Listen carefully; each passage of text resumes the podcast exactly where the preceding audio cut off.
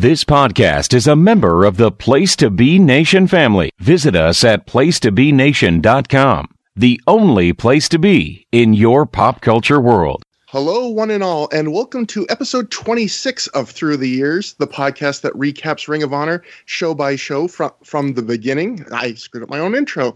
Uh, as always, I am Trevor Dame, and as always, I'm joined by Matt Feuerstein, my partner in crime. How you doing, Matt? Does this mean that we like met on a dating app? If I'm your partner in crime, because that is what people say they're looking for, right? On OKCupid, I was uh, I was interests crime, and you like were there under the shared interests for crime, Both like- larcenies, petty felonies. Both enjoy crime time. Um, also, who's going to screw up your intro if not you? So I don't really see that Yeah, as a problem exactly. either. Anyway, hi, But- how are you? Hi.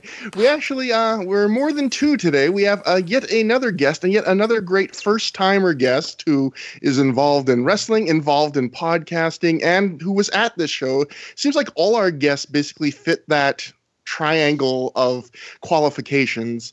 And you might know this person if you're an old jerk like me, you might rem- or even an old nice guy, you might remember this guy from the Puroresu Power Hour, which was one of the earliest um, Japanese wrestling podcasts, at least that I can remember, with Mike Sempervive. And uh, you might remember from his show Dr. Keith Presents, which definitely doesn't give away who this person is. Not at all. Uh, Oops.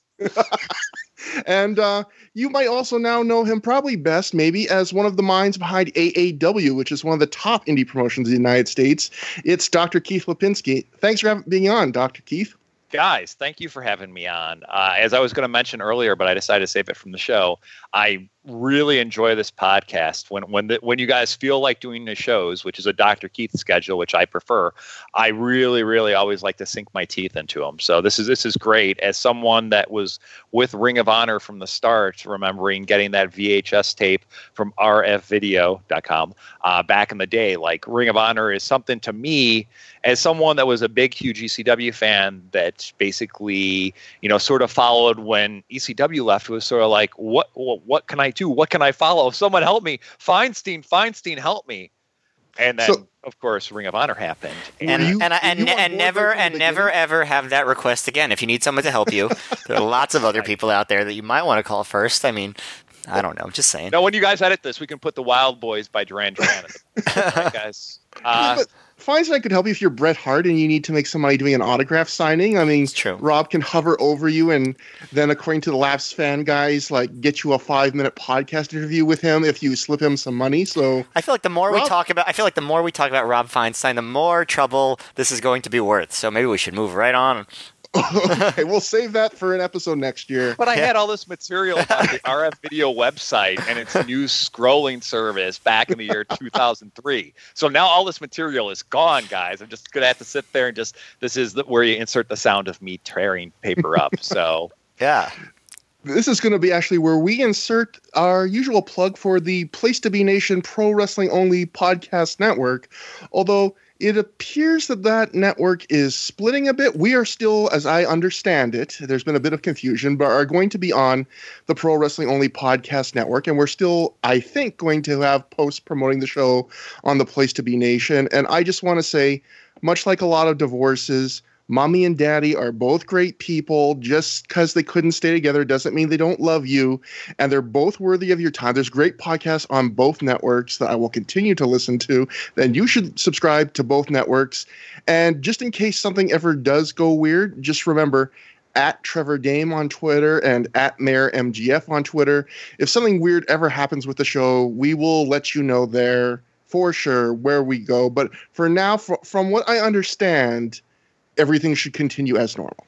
They've made special accommodations for us because we bring in the the giant, huge amount of listeners, right, Matt? the revenue, the revenue Yes. that you guys bring in, are, while allowing mommy and daddy to sit there and exploit you guys like the Gary Coleman esque characters that you are. So, uh, yeah, it's I, you know, as long as you realize, guys, it wasn't your fault.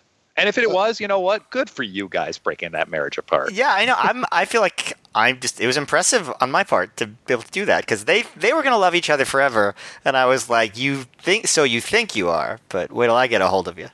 that network was around for quite a while before we joined, and then Yeah. took us a good year to crater it. So I can don't ruin know, I, can ruin anyone's relationship, my own, others, the parents. It's it's just it's just a skill that I have. Just just crawl back to Cubs fan. Just that that's all. Like Cubs fan Cubs fan will love you no matter what. So actually, This is this is a conversation that we literally have had. So so you are we are one step ahead of you right there.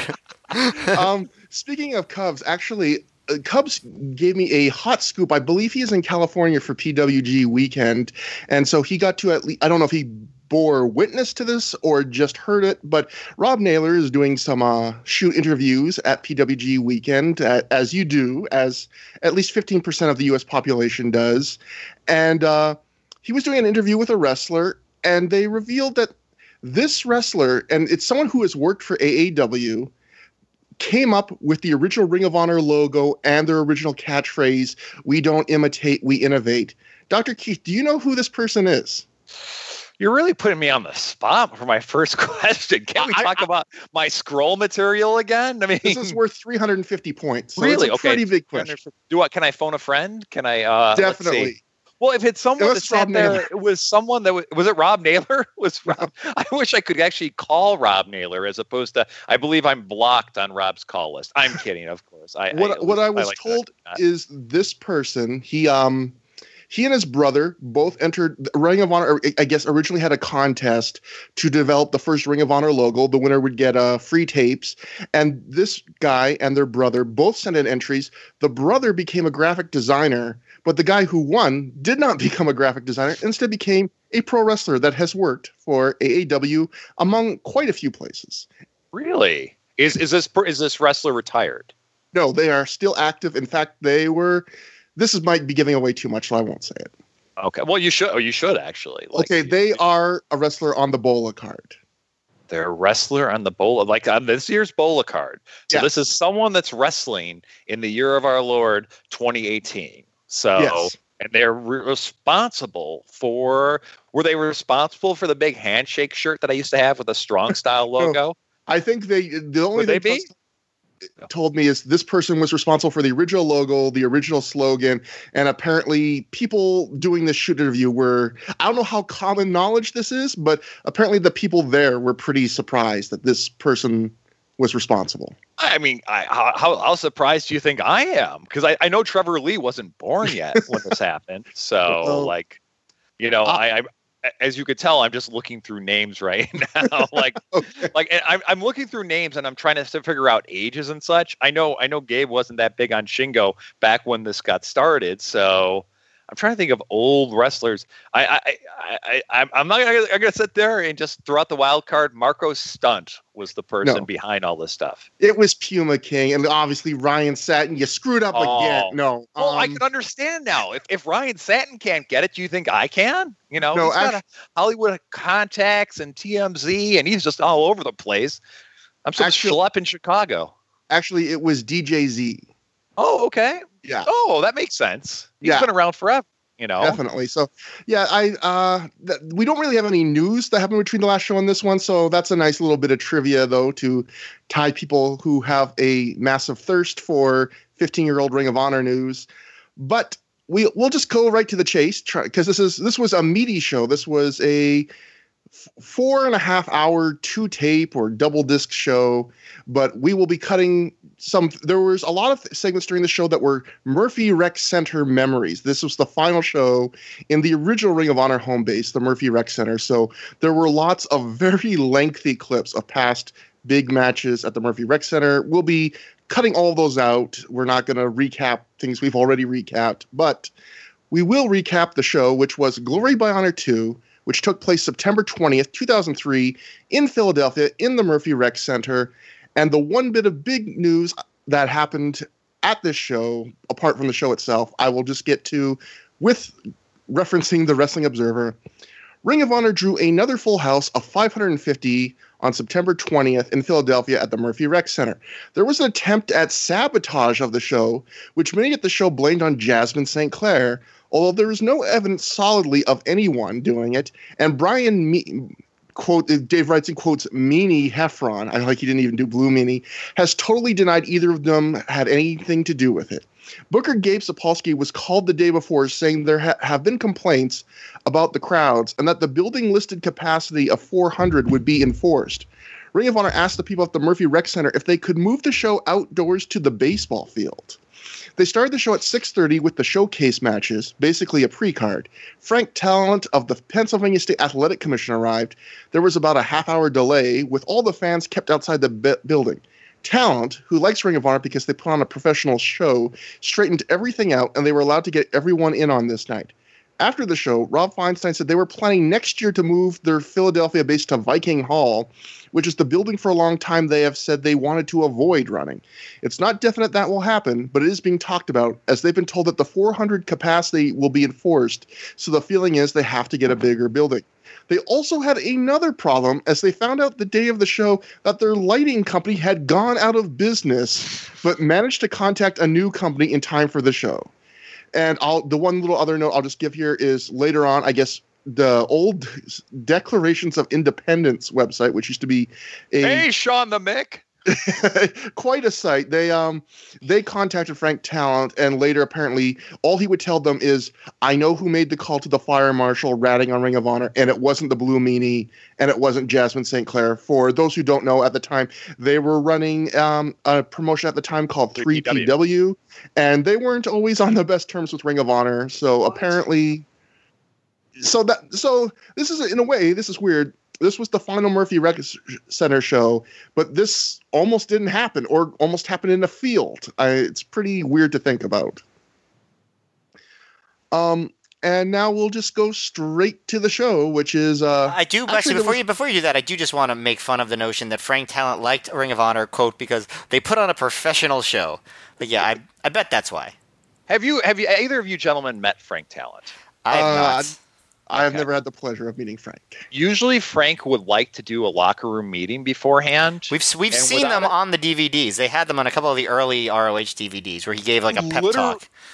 Literally, the pep talk would be the same talk everywhere. He would sit there and talk about insert company here is the best wrestling organization in Philadelphia. And, and, it was hard because a lot of guys had heard this before, but they had to deal with someone, not me, referred to Frank Talent's breath as smelling of filet o fish. So, not that I want to speak ill of the dead, I just like to speak ill of filet o fish. So, yeah. but but you got to remember, remember a year ago, a year ago, I was actually at the first Glory by Honor, and the first Glory by Honor ran the same time that XPW was running the quote unquote Viking Hall, which was already ratted out by that time. So can you imagine how it was at, at this time? So, and if you've ever been around the Mur- Murphy Rec, there's a busy main street, and there there is a, an area where if they wanted to do an outdoor show, but like they, it would have to be something very very cool. I mean if you let, sit there and look at the glory by honor one show compared to this show i mean it, it definitely is a huge upgrade. Like you can't really tell you know that the bathrooms are overflowing at the show that i'm watching right now as i'm watching uh,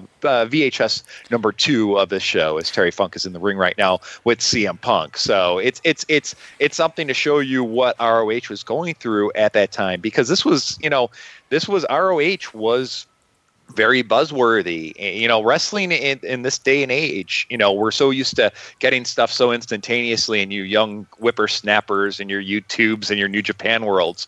But it was something where ROH was a humongous thing for tape traders and just fans of independent wrestling. It was the first ever super indie. And for someone like me that was a big ECW fan and, you know, knew about some of these guys, it was a chance to see all these guys. And it was was something where you know I, I regretted not going to Philadelphia for several ECW trips, but the one mistake I didn't want to do was you know not see Ring of Honor. So I went to the first Glory by Honor. I went to the second Glory by Honor, and then uh, I made Jim Cornette upset during the Midnight Express reunion. So I was good. Very nice. Did you make anyone upset during this particular card? I believe I made the Green Lantern fan Paul Stanowski hmm. uh, upset because I believe I was seated next to him, and uh, I had told him at that time that I worked for PW Torch, and he was very upset that I did not know Wade, Wade Keller personally. Wade Keller, who I did not actually meet until uh, actually the last AAW show uh, during All In weekend, and is a hell of a nice guy. Yeah, he seems like a real nice guy. He does. Just a, a nice, normal guy. Bruce Mitchell is a guy that I wish I would have spent more time with because I always loved making fun of old man Bruce. But uh, what, what, a, what a what a sweet, sweet North Carolina peach that man is. So this is so this was the second ROH show that you ever attended. Yes, yes. Yeah, and yes. it's it's funny because you mentioned like the the up the upgrade in production in terms of like you can't tell that the bathrooms are overflowing at this show, whereas in the original ROH shows it looked like the bathrooms were overflowing even when they weren't. So they Oh, yeah, really have well, done a lot of wouldn't have to spend upgrading. The money in CGI. They wanted to sit there and show, hey, we're still indie, I N D Y. Uh, you know, not not of Indianapolis, but we wanted to sit there and show we're, we're we're true to our roots. But I mean, like you just look at what what ROH had become in that first year that was there, and you just see, wow, that there was definitely it, it was a different promotion than it was a year ago, and it was you know it's it's it's something where I, I, enjoy watching these shows more. That I, I think these shows hold up a little bit better than watching old ECW shows. Yeah, I would say so. Uh, and I guess I guess uh, we'll get to it and the, to the details. Yeah, um, something that was at the end of this tape, but we're not covering this because we usually just skip this in the interest of time. And is there was a pre-show card, as Dave mentioned in the little observer note. There was three matches. You had the Outcast Killers defeating April Hunter and Slick Wagner Brown. So in 625. So clearly, this means Ring of Honor invented the intergender match. Um, Angel Dust defeated Joey Matthews in 733. And in a four way dance, Jimmy Jacobs won a match that also featured Alex Shelley, Josh Daniels, and making his Ring of Honor debut, Roderick Strong. So even though we don't cover it, this is actually the very first Ring of Honor show Roderick Strong ever worked for Ring Uh, of Honor. And while I don't have detailed notes on it, I will say that match was probably like the second best match of the night. Absolutely. that it was so much fun. Like it was just so so so good. Like even the Billy Gunn fan, old shout out to the ROH message boards, was absolutely loving it. I, I remember like that being for a long time. Like I, I remember I when when we were talking about doing the podcast, I was like, what matches do I remember? Oh, I remember the four way. I remember CM Punk looking pissed after leaving the the match with Terry Funk, and I remember the main event. Everything else I, I didn't necessarily remember, and it was something where I had to sit there and actually go to the videotapes to remember it. But I remember that four way being super sweet with all four guys. Even I, I this might be quite possibly, and I know you guys are only you know on epi- whatever episode you're on right now, might possibly be the best Josh Daniels match in ROH. and I know I know that's that's really saying a lot right there. You know, I, I know it's like asking me what's your favorite Dunn and Marcos match, and I'll tell you right there, Carnage Crew from uh, the Future Is Now show. We, we will have the definitive answer to that when uh, Matt brings back his last podcast, Listen and Learn, and we run down every Josh Daniels Ring of Honor match, which is definitely something on the horizon. But That's So a, that- that should be if you had a Patron or a Patra- Patreon or Patron or whatever you're fucking calling it these day and age. Like that would be the something like that would be one idea that I would have. Like Josh favorite Josh Daniel matches, uh, favorite favorite uh, badly shot promos. Oh, you name it, it's all there. Favorite badly shot promos actually is something that I very much want to put into a podcast. So don't give me any ideas. Are you? One of the things I absolutely loved about watching the VHS of this was, my God, they really gave you a, a crap load of promos. Like, and I thought at times uh, when I'm done with an AAW show and I have 40 promos, I'm like, you know what? It was a really light night. I really do that much. But like, looking at this, it was like they really, really emphasized promos, and that really excited me.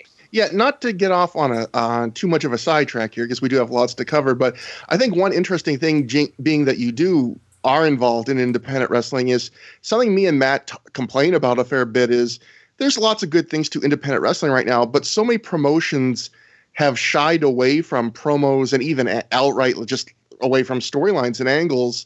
And there's a bunch of reasons for that. But like, I feel something we always remark on is at the time, people thought that Ring of Honor was like this really dry pr- company.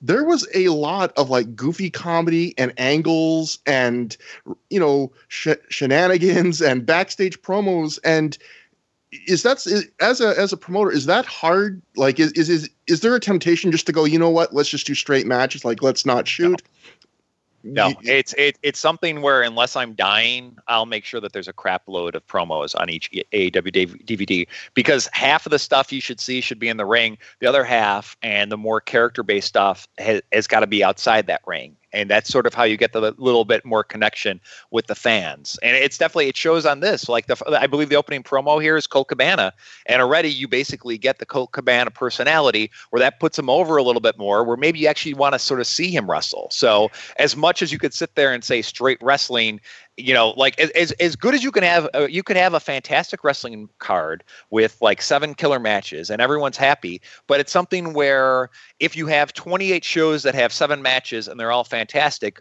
what's different about them? Or what what about them can really lead into personalities behind the person you know? Like one of my favorite wrestlers right now probably my favorite wrestler right now is Zack Sabre Jr. you know something Zack does excellent is promos and his promos are just right on because he is an absolute prick in those promos and god bless him. Because it's not just wow he's a really good wrestler and he's the one guy in suzuki gun besides minoru that i can sa- handle but like he like just is general. He you get to put across your character a little bit more with that so promos, yeah, that- promos to me are, are, something where it needs to be front and center because a, a, at the end of the day, it has to be more than just the fact that you can wrestle a fantastic match. Like you just have to have that extra combination. Yeah, we're. I think we're all on the same page there. And going to that promo you talked about, we start the show proper with a Colt Cabana backstage promo where he hypes his match tonight.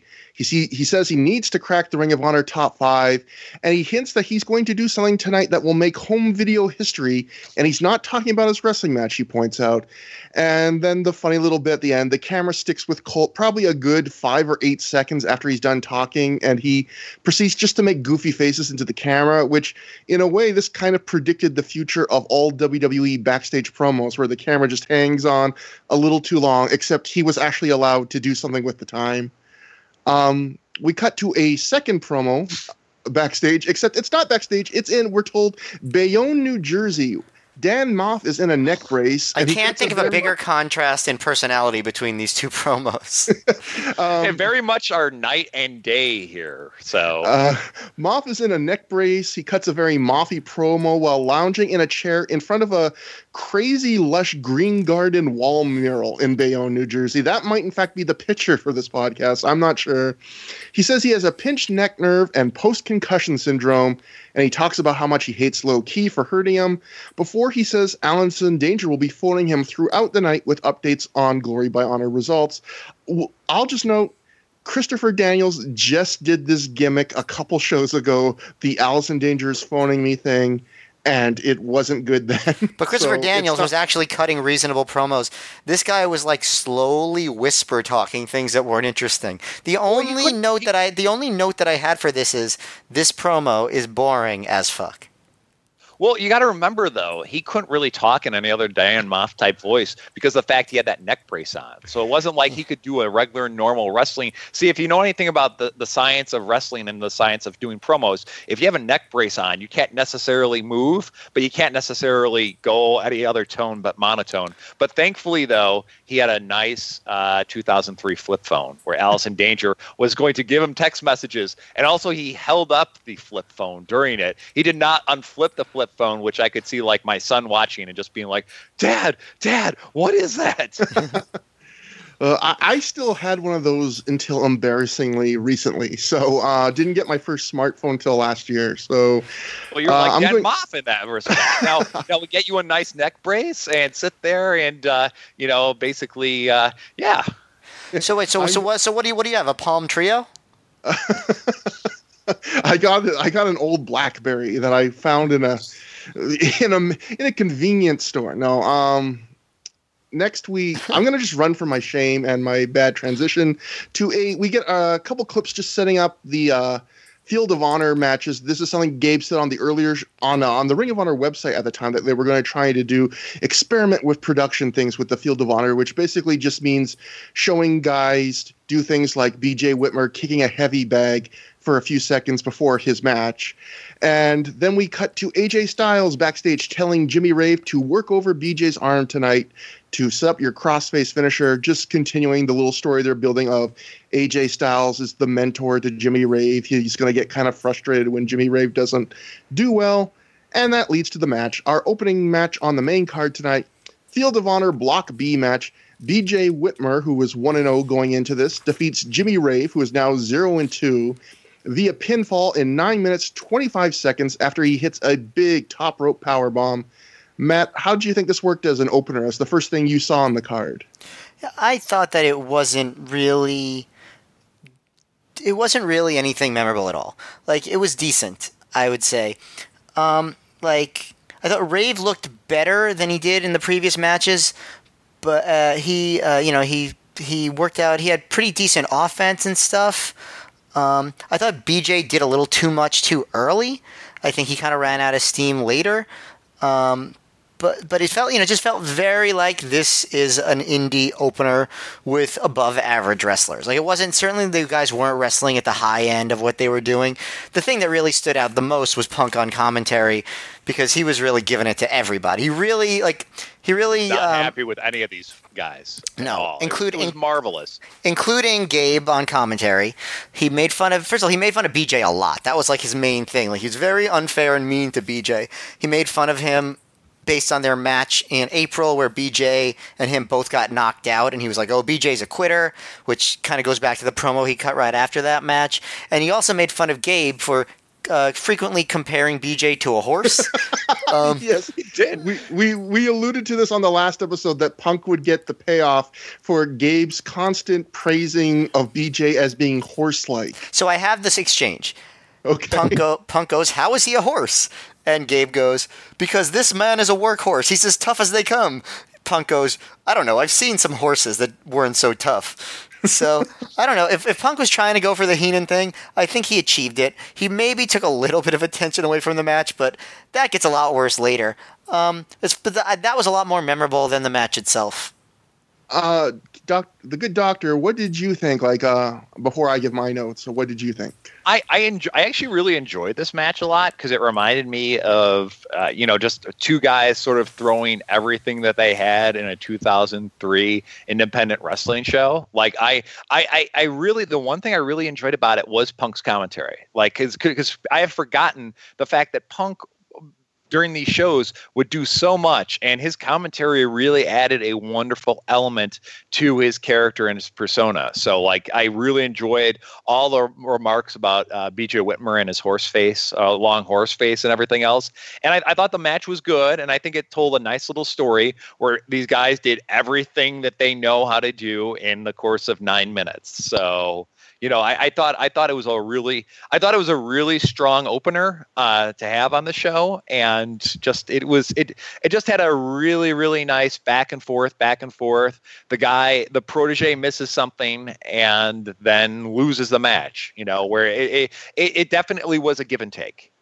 Uh, yeah, I, I think I'm closer to you on this than Matt. Uh, I, I, there's something about BJ Whitmer I can't believe that I'm kind of defending him because I've never been a huge fan of BJ Whitmer. I've never really hated him, but um, I feel like this match and his recent match we watched with um, Mark Briscoe, like they're not the most it, deep, they're not the cheapest matches ever, but I feel like BJ is clearly a guy at this point who's just kind of trying to steal the show. These last few matches just give everything he's he's got. I feel like this match kind of played to his strengths which is just you know there was a lot of hard hitting a lot of big suplexes. That's kind of i feel like the two best th- the two things he does best. I felt like jimmy rave got maybe a little overwhelmed by that. Like he spent a lot of time um selling and then spent a lot of time kind of coming back and hitting big moves when he could so that story of him working the arm that AJ kind of set up didn't really there wasn't much to it. And as but I thought this was like an above average opener and not not nothing amazing, but I I, I liked it and uh yeah, I, I should have mentioned this is the commentary. This is the second time ever CM Punk did commentary for Ring of Honor, and he will join for I would say the first two thirds of the show before Doug replaces him. And uh I- felt I was a little less high on Punk's commentary than you guys were. I, I felt like I I remembered being a big fan of CM Punk's commentary in IWA Mid South and here in WWE.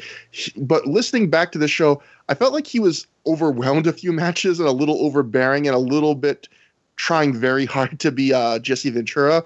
But as the show got going, as he got closer to leaving, I felt like he kind of got better at that. And he definitely had some funny lines. And I definitely liked um, at one point Punk does like the wink wink where he goes, BJ's gassed, if you will. And that was awesome. And Gabe literally goes, "Come on, CM Punk!" Like he's Gorilla Monsoon, like saying his full name. Like he almost just would have said, "Come on, Chick Magnet Punk!" Like he, if he knew more of Punk's name, he would have said it. He was so just not having this whippersnapper even hint that BJ Whitmer might take performance enhancing drugs. So yeah, that was pretty funny. And we cut to BJ backstage after the match. BJ says Jimmy Rave is one tough kid and he's going somewhere in this business. BJ says the Field of Honor is putting someone in the upper echelon, and this is just the start for him. We go to Jimmy Rave elsewhere backstage. AJ Styles comes up to him and he berates Ray for the second straight Field of Honor match. This time he's complaining, you know, you went up top and you didn't finish him in the middle of the ring with a submission like I told you. So we're just again those Don't- going back to don't- what Keith said earlier, those little segments that just add story and color. It's Don't amazing. I, I think, I, like that. and I think I mentioned this before. It is amazing how like how uh, patient they were with this and built it up so it paid off way down the road. It's can you imagine like WWE doing anything like that now? No, And I- absolutely not. and I- and I think it's classic Gabe. I've mentioned this before, but Gabe, when someone was like Gabe was a master, sometimes almost too good at it, of keeping a ton of plates in the spinning in the ton of plates spinning. I, I don't think you have them in the air. Um, God, I'm off my game. Anyway, um, I I- I think like so when you look at Jimmy Rave, he's not going to get a win here.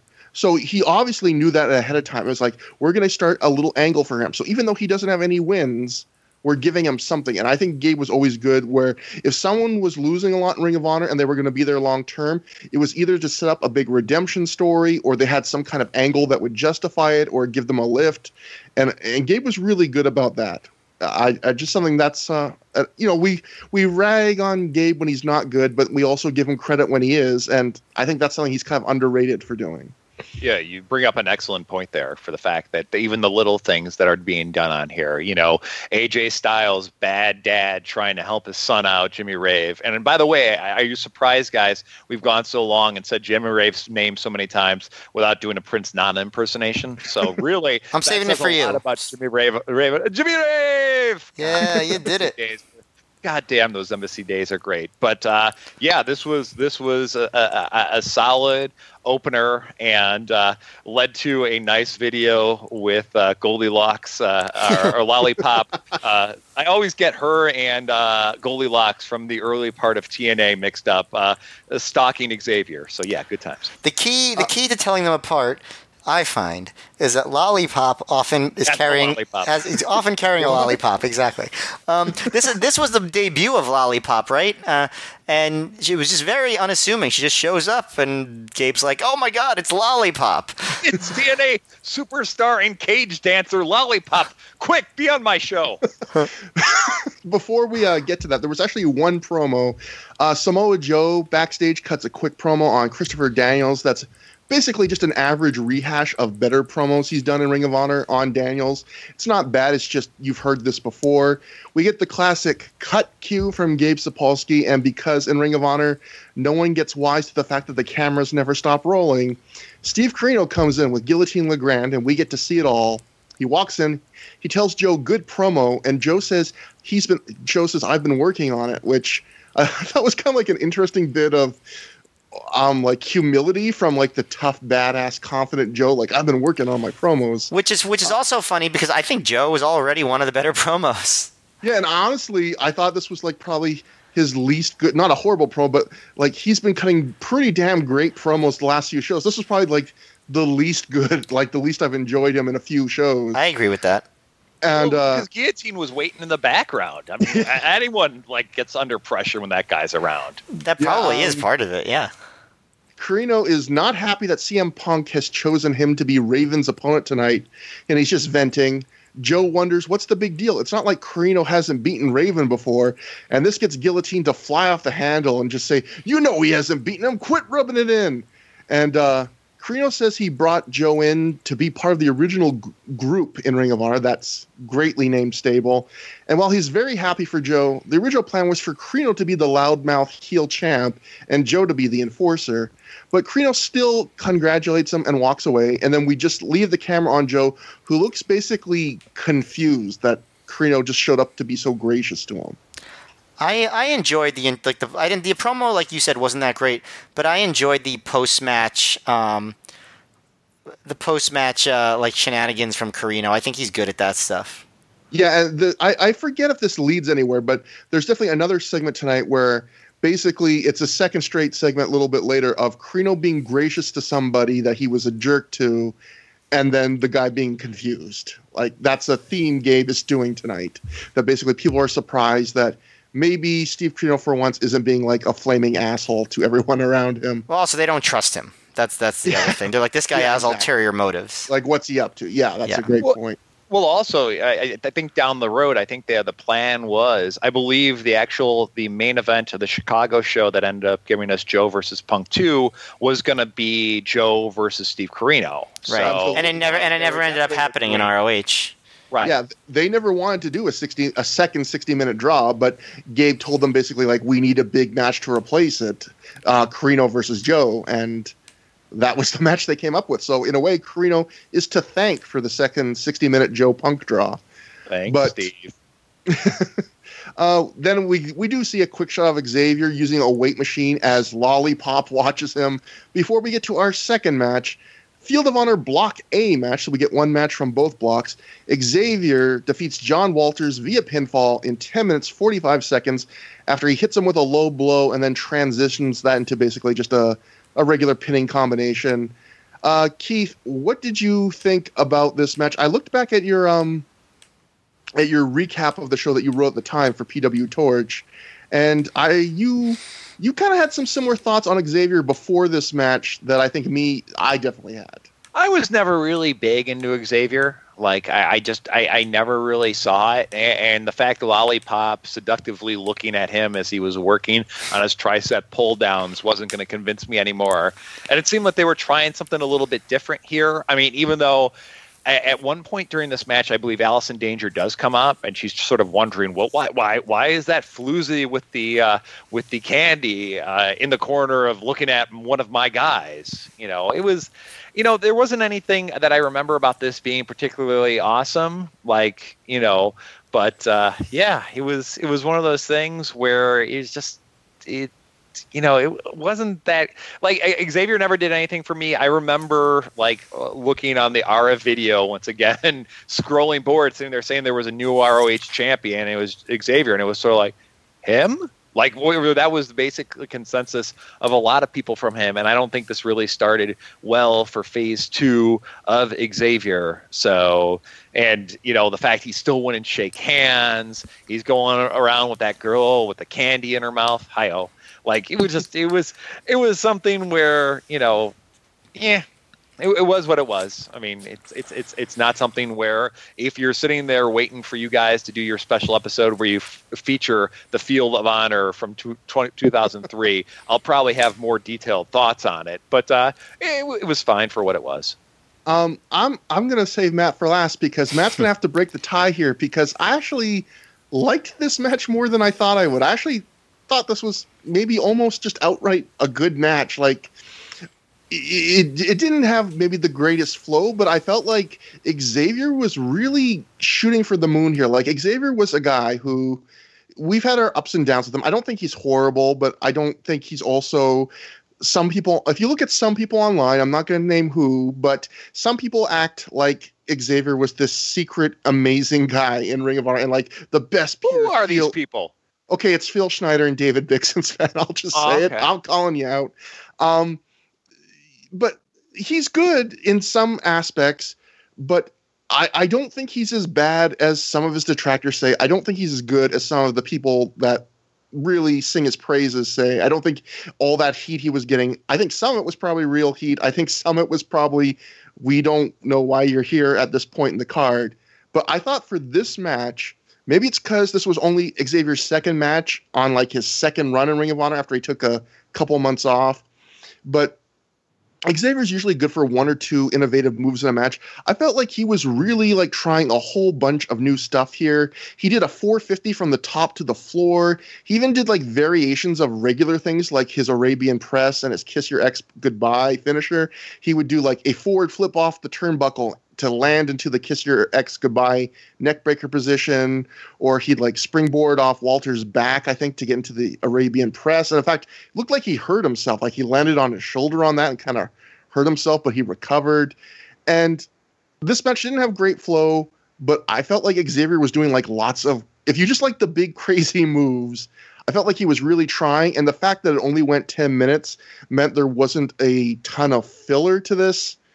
I, I, felt like maybe John Walters got a little bit overshadowed by Xavier, even despite the fact that not only does Gabe call um, John Walters a blue chipper every time he wrestles in Ring of Honor, CM Punk, he must have been told to do this, called John Walters a blue chipper. Like, I, I, I have to believe CM Punk was told to call John Walters a blue chipper.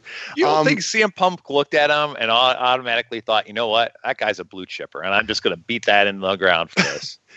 I, I think Punk just um, well not Punk but Gabe, like these are two guys like you know people talk about Gabe how you know he champions the small workers and the less traditional workers, and he did in a lot of ways, but Gabe had an eye too, like a lot of promoters, for people that just look like wrestlers. And Xavier looks like people's average definition of a pro wrestler.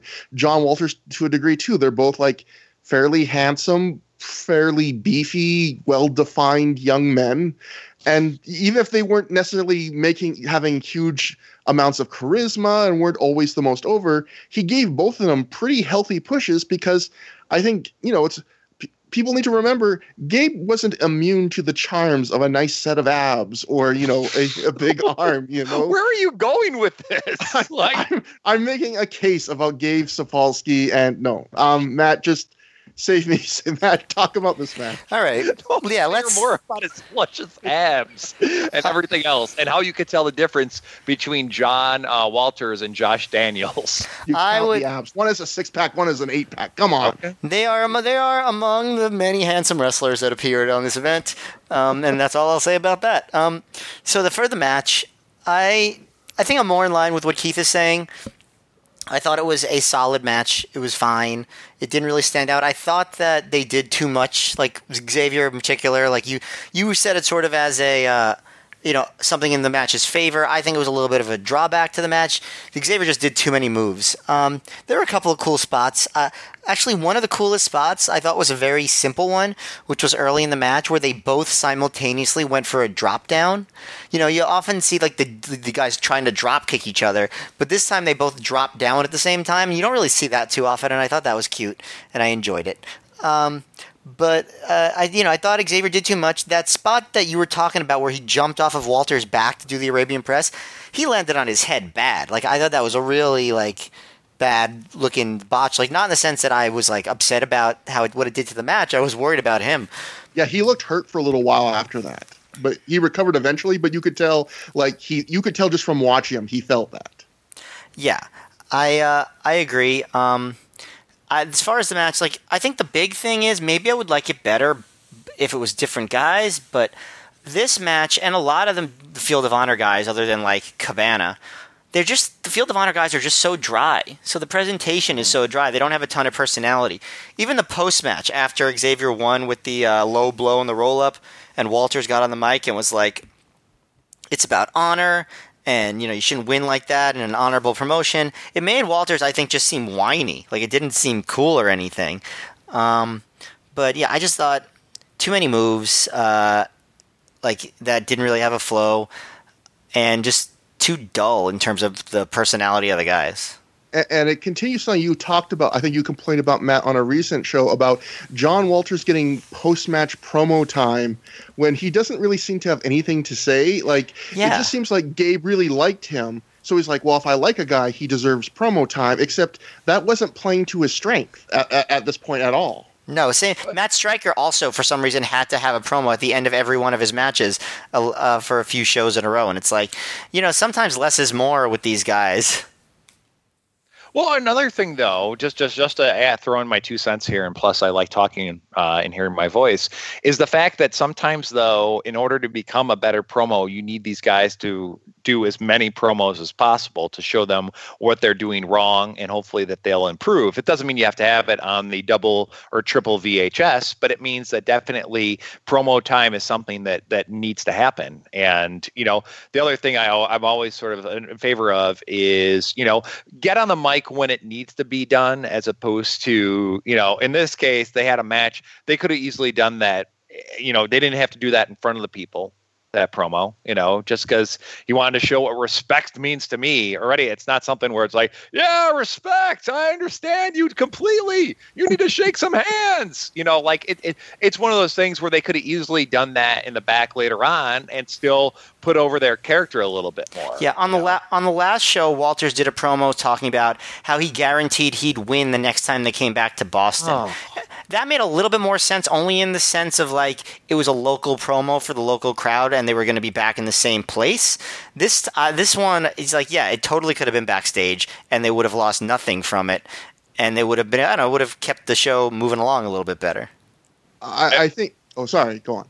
Oh no, please, guy. I feel I feel I feel bad because I love your flow and I feel I'm just ruining your show. No, right you're, now, you're, so. you're, you're honestly saving our show. Job. Saving our show. Hashtag save, our show. show. That's already this show has no need of being saving, guys. I just wanted to let you know that while while you guys were chatting about this, I, I looked over the uh, illustrious career of Lollipop the wrestler and remembered some of her wonderful feuds uh, in TNA, including the feud with the stable known as Bitch Slap, which was Traci Brooks and Nurse Veronica, who of course was simply luscious. So. So. uh, and so we'll I brought see. absolutely nothing No, with that. no, 'cause that- interruption. actually- No, I mean, I, what it, sh- it shows that like, I mean, we, this is sort of a trend that we have when we're talking about Gabe's booking of women uh, to this day. But he actually missed some opportunities to do somewhat interesting stuff with the women's wrestlers, and they she's just shows up here and she's just a attractive woman with a lollipop, and that's literally all. That's all she show was. up at a wrestling show and sit there and ogle John Wal. I was about to say John Walters, but realizing no, no one's doing that. Why wasn't? I only wish Matt Striker was had a more pro- predominant part of the show, so we really could talk into like you know F Mary Kill with him, John Walters, and Josh Daniels. I guarantee you, Gabe's played that game. Uh, and he was like, he was like, I don't even want to go there. Never mind. No, but also, I guess we should mention. Uh, Keith mentioned this briefly, and I we never touched on it. But Allison Danger did come out at the start of this match. Xavier quickly sent her to the back, and the commentary Gabe's trying to push this angle of is Xavier still on the prophecy? It really doesn't look like it to the fans. But then Gabe's trying to sell that he is because at the end of the match, Xavier cheats to win, and Gabe basically takes that as proof that Xavier's still in the prophecy, despite the fact he sent Allison Danger to the back. So uh, it's like Gabe trying to do some very unsubtle misdirection on commentary. to be fair, though, Christopher Daniels had a big match that night, and she should be preparing Mr. Daniels for his world title match that night, as opposed to being there in the field of honor. Like Lollipop has everything in hand, I know. uh, but also including also, including a lollipop that she has in hand. Oh, as I, well, yeah, also in her mouth. But Yeah. yeah, it's She has everything in hand and mouth. Oh, I'm just talking about a lollipop. I like I like how this has now gotten Randy, guys. Thank thank you, thank oh. you. I blame myself for this. But I think the most important thing about this whole match, though, was one line from Punk talking to Gabe when they start talking about the like the history of the prophecy, and Punk out of the blue just asked Gabe, "Whatever happened to Donovan Morgan?" And I just started laughing, like like that's something that no one else would have the balls probably to say. Like they, I'm sure Gabe didn't want to talk about Donovan Morgan. I just I love that Punk will just. There's a couple times in the show where Punk, obviously being brassy, CM Punk will just he doesn't mind like needly like there's a couple times in the show where he makes Gabe feel seem nervous. Like Gabe's almost scared of Punk legitimately. Well, also, not only is Punk the only one with the balls to ask what happened to Donovan Morgan, he's the only person that would ever even think to ask that question or think or care to. So, But but I, I do love he's like pointing out like he just disappeared off the face of the earth. Like what happened to him? And uh so yeah, after the match, not a great John Walters segment, but as Keith said, guys need to learn. Although I guess maybe tying that in with uh, Keith's point about Colt Cabana at the start of the show is Colt Cabana has a character, so he can get that over if you give him a few minutes. John Walters, like you were saying before, where let guys say something when they have something they need to say. So far Gabe keeps giving John Walters things to say that he doesn't need to say that don't really reinforce a character. And again, it made him seem like a whiner, which is not something that you want for a babyface that you're building up. Yeah. So um backstage Xavier says anytime any place when it comes to a John Walters rematch. So we're setting that up, which they will get a, a bigger rematch that is more fondly remembered than this match. And then elsewhere backstage, it's Christopher Daniels and Allison Danger. Daniels goes over his history with Samoa Joe.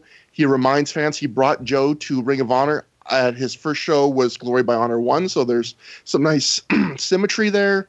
He talks about some of the encounters he's had with Joe in Ring of Honor since then. He says he re- keeps going, Daniels keeps going the last few shows that winning the title is his destiny. He keeps really hitting that destiny line to the point where you almost feel like there's something to it, but it's just a theme he likes for this. Um, they do yet another Gabe Sapolsky cut and then Corino shows up again, just like the Joe promo. He says he comes in peace because you know Corino had a big feud with Daniel's faction until Corino got arrested and they had to finish it without him. But Steve says that he realizes that Daniels is number one in Ring of Honor, and because of that, he says there'll never be a Daniels Corino feud. He tells Daniels to go win the title tonight and offers him a handshake. Daniels doesn't shake, but then I think Corino says something like "In time you will," and then he just leaves. And then, just like Joe, the camera stays on Daniels in Danger, and they're just bewildered and they don't know what to make of this. Maybe a bit distrusting of how gracious Steve Corino is being tonight.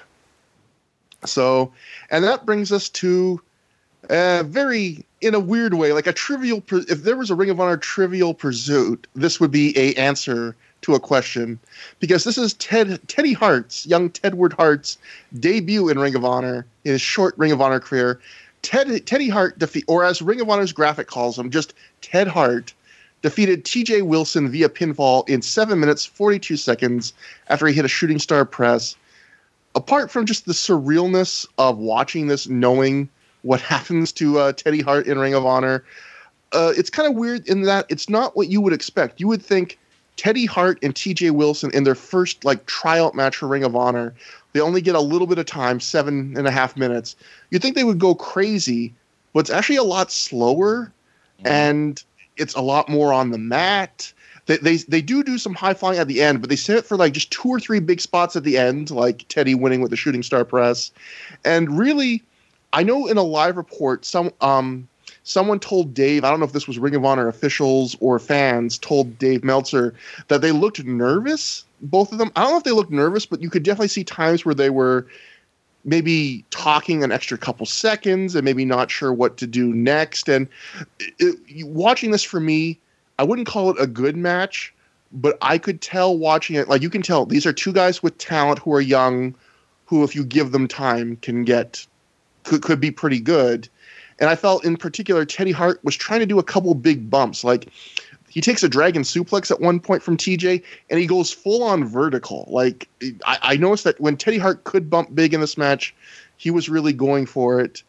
Um, Matt, again, it, it's hard to read too much into this, but what do you think for a seven and a half minute match here? Well, I, th- you know, like you were talking about how it's slow. I thought it, felt to me like the crowd, which was kind of quiet for this match, like they were waiting for Teddy to like live up to his crazy reputation in terms of the moves and stuff.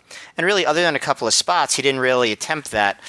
Um, I, I thought it was almost less like they were approaching it as if they were run, they were trying to do an ROH style like I'm to go balls to the walls and impress this indie crowd match and more of like we're do we're having a WWE tryout match and we just want to show that we can pace a match and not you know not try to you know not try to do too much um, which is fine, but I think maybe it was the wrong audience for it. But that wasn't even what stood out to me about the match. What stood out to me about the match is more than any ROH match I can remember, the announcers completely ignored the match.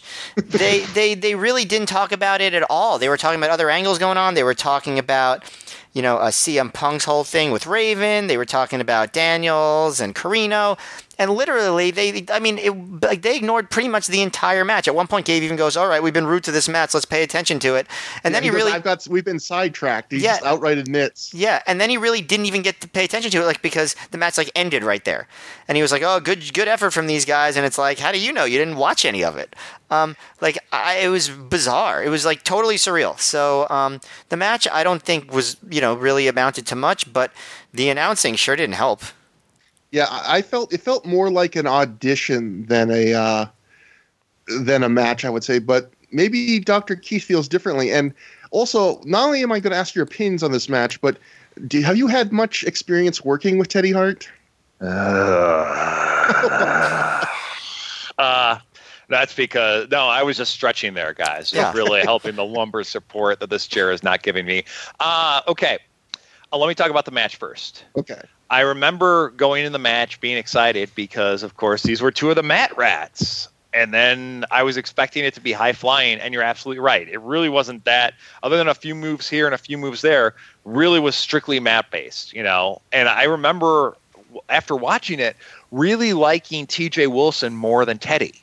You know, like I, I was very impressed with a lot of the stuff that T.J. Wilson did, and uh, like I, I, I became a fan of both those guys during the course of that night. I mean, it wasn't like it wasn't like the Teddy Hart that we see in this day and age. Like this is still Teddy when he's young, and I just remember during the course of the show seeing him at least twelve or thirteen times walking around the building, walking outside, going everywhere, wearing a pair of glasses and having a disc man on him at all times. And considering this is like the middle of you know, like I remember talking to him after the show, and he had his sunglasses on outside, and was like, "Wow, he really is more like Corey Hart than we thought he was." Uh, but uh, like rewatching this match, what was surprising to me was the fact that thinking about where those guys have gone since that time, like with the the the benefits of high of not high spots network where you can watch AEW Pro, but with the value of hindsight and seeing where their careers have gone, where you know T.J. Wilson and became T.J. Burr, like just has become you know a guy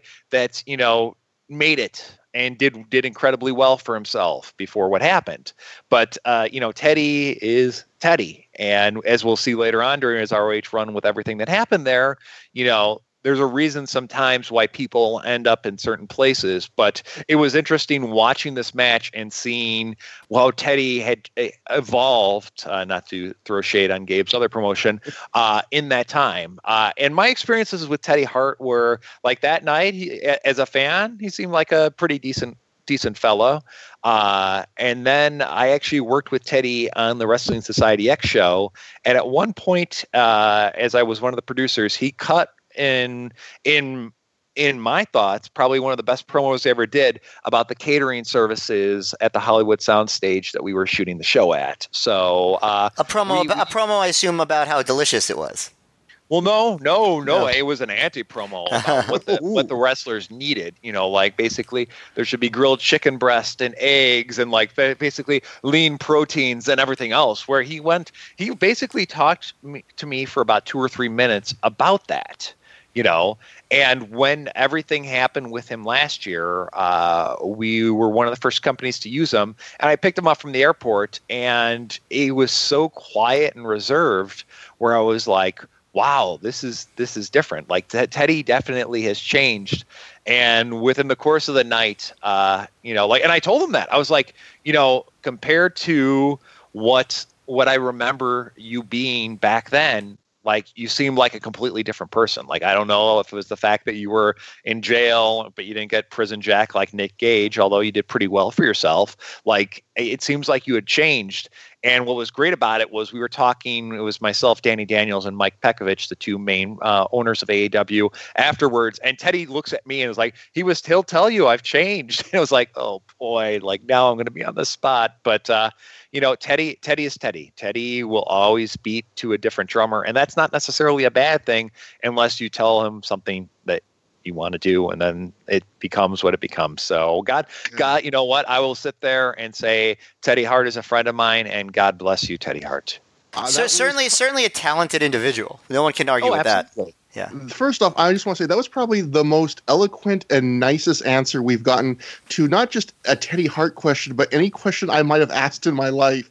I, I would only hope you would speak that well of me at a eulogy as you spoke at Teddy Hart. Like I, I am surprised. Do you need me to speak at your eulogy? Because I got Uh, some good are, material are you for busy it, in so- two and a half weeks? I don't, there's no reason Oh, no. for me to sit there and bury bury young Teddy Yeah. Hart because of the situations that he's in right now and the things that he's done in his life. You know, I can imagine sort of being that close to grabbing the breast brass ring and me in the WWE and then realizing everything. Like when you look at his career, like you guys will on your Patreon episode in, in years, like you'll sit there and be like, wow, a stop, start, stop, start, stop, start. Yeah. And it's like you wanna I wanna root for Teddy Hart. I wanna sit there and wish for good things about him. Do I have sort of a, you know, oh Teddy Hart did this and that's why I hate Teddy Hart. I don't hate it. I don't hate Teddy Hart. There's there's very few people that I will speak ill of. And let me look at the rest of the show. No, not that. You know what? Sadly, there's no one on this show that I feel like burying. But in general, what what good does it do me? It just gives you guys a podcast rating. And, and speaking of, and speaking of burying, Trevor, you and you and I know uh, Keith can't speak at our eulogies anytime soon because we have a pact that we are not going to commit mutual suicide until once we're done with the CZW ROH feud. So we have plenty of time. Don't worry, we're going to be around for a little bit longer. Can- The, the I would- ultimate cage of death. Yes. I would think though you guys would probably want to end though when Gabe's run ends. Like I would Yeah. think that that would be like that. That's the part where I'm sort of like, okay, like let's sit there, let's get up to that part, you know, like and, and then maybe sit there and, and invite some young kids to host the Adam Pearce area era, and then invite some really up and coming. Uh, you know, like scrappy, scrappy podcast host to host the Delirious area era because they'll just be like, "Wow!" And then, and then every once in a while, just show up every once in a while for an HD net retrospective, and all will be well. Well, hey, I mean, that's a pretty good playbook you've set out for us. And yeah, I, on Teddy Hart, I just want to make clear, I'm um, I'm not. I kind of look down on people that are always like, oh yeah, Teddy Hart, like who kind of are so into the myth of Teddy Hart. I, I was just legitimately curious, but I, I do think, like as as Teddy Hart's career goes on, his story isn't like this fun thing. It's it's it's it's a tragic story Oh, of a and uh, in fact, we'll, I'm saving most of this because this is a big part of three episodes from now. But Gabe was outright quoted, like directly quoted the Observer, saying something to the effect of, "Teddy Hart is the most talented guy in this business who will never amount to anything."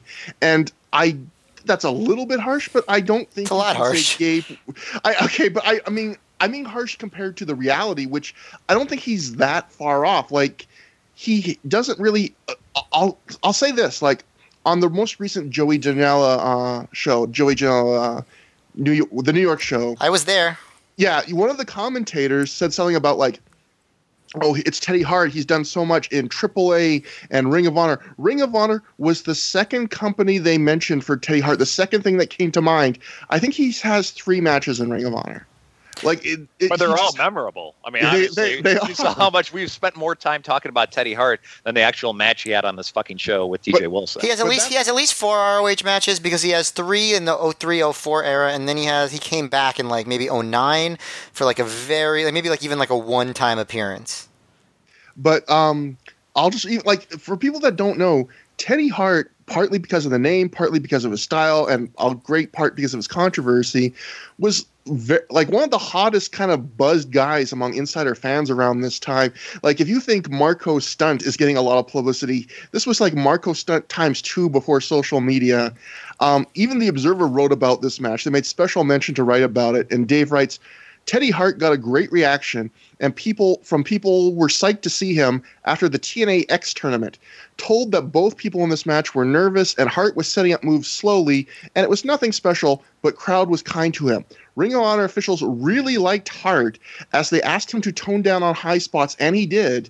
And they're in discussion about him being a regular. So, again, to just show you kind of the opportunity he had, they were really happy with him after this night. You well, know, remember this was right around the time that he had a really well regarded match in TNA against Juventud Guerrera on the one penny pay per view. If you remember that, Yeah, like if you watch Teddy Hart around this Cup. point, yeah, Yeah. you would say he's on his way, you know, to big things right now at this point. And but uh, that's enough Teddy Hart talk. Except we have a Teddy Hart segment. After the match, the camera follows Teddy Hart back through the curtain, where Special K is not impressed with him. They ask Teddy to party with them, but he turns it down. I just wrote my notes. This is the least believable angle I've ever seen. Uh, Teddy Hart would not want to party after a match. Um, cut to a backstage Raven promo. Raven has his freshly shaved head thanks to losing the hair match that TNA fought to get instead of Ring of Honor. He lost to uh, Shane Douglas. We talked about that on the last show. Uh, Raven talks about Ring of Honor has decided that he and Punk should pick each other's opponents tonight.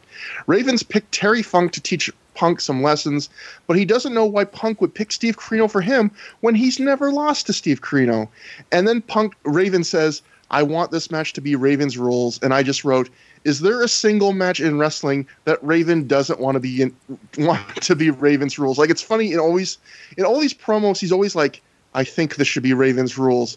It's it's like he's always asking it for it. He's like if you have a kid and he always just wants like fish sticks or something where you might as well not even ask him what he wants for dinner because it's always going to be the same answer. Is this fish Like Raven- sticks? Is this fish sticks thing because I showed you that that video of '80s commercials a few days ago with for the fish sticks where they acted like they were really, really frozen fish sticks were really, really nutritious for kids. The father like the more than the kids, Matt. That's true, he did. But uh, Um, yeah, just It's funny because you know Raven does this a lot, where he's like, "This is going to be Raven's rules," but this is also becomes a trend on this show of wrestlers just deciding on their own about what the rules of their matches are going to be uh, on this show. It's it's weird because it just it happens at least three times. Well, the problem is at times, and, and I'm not going to sit there because I belong to a promotion that's guilty of this.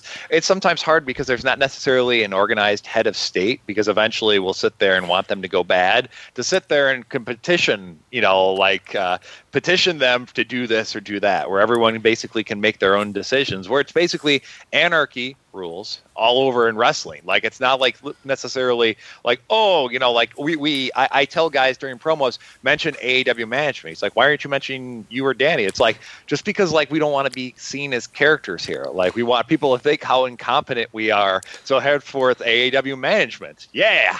Well, okay, well, so I, I accept that, but then at least once I want to see somebody, a wrestler, just grab the mic at the beginning of a match and say, "Guess what? This match is now a lumberjack match," and this like a bunch of wrestlers just run down and circle the ring, An impromptu lumberjack match. That's what I'm waiting for. It's you know what uh, I, I have my Larry David little notebook right here. Impromptu lumberjack. Can I can I actually uh, take your idea and raise it up a little bit? Please, please, please, Lumberjack strap match. please. I like it. Lumberjack strap Impro- match. impromptu though. It has to be a surprise. Impromptu. Well, we will we'll have the straps there because they'll be holding the ring. So Okay, we'll just fine. take the, them off the ring. And no, this is going to be golden. This is Yes. really bringing back a golden day into the wrestling, wrestling vernacular. I like it. Can't wait. and that leaves us with a Ravens favorite, Ravens rules match. Steve Corino defeats Raven in a Ravens rules match via pinfall in 13 minutes, 8 seconds after he hits a super kick.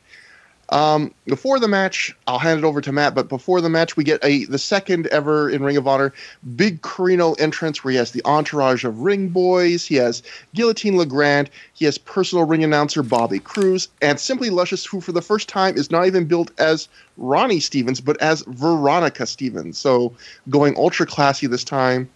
LeGrande does his usual thing he did last time where he taps the mic to test it for an hour. He hands it over to Cruz, who introduces both members of Corino's entourage before he gets to Steve. Cruz goes over a long list of people that Steve Corino has actually defeated, including Doink the Clown, David Flair, and Fujiwara. So that's a pretty eclectic, and he did really defeat all those people. Um, Cruz takes a water break mid introduction, just like the last sh- time he did this.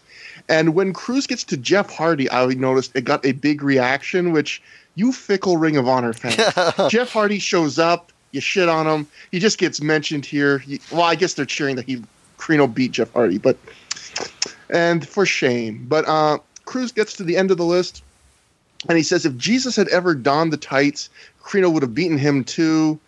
And then Corino even gets the streamers and everything. And really, Matt, I mean, I don't know what you thought about the match, but it seemed like the match was almost like the thing you had to watch to get the the nice entrance. I'm going to maybe I don't know if I'm going to piss anybody off, but I'm going to surprise a lot of you. Uh, this was my favorite match so far. Um, yeah, I thought it was a basic old school brawl, solidly executed. Um, I thought that it was paced well. They did. The, I thought Punk on commentary, his his shenanigans worked perfectly here because he was commentating about his arch nemesis and the guy he picked to wrestle him, which I enjoyed. I, I thought that the begin- opening match, the, you know, the, the, the pre match stuff actually had energy, whereas, you know, so far it was just like kind of bland guys showing up. Um, I, I, I, actually wrote down the entire list. I'm going to spare you reading it, but he does mention Rodney Mack. He mentions the Headbangers, and he mentions Val Venis at one point on this list.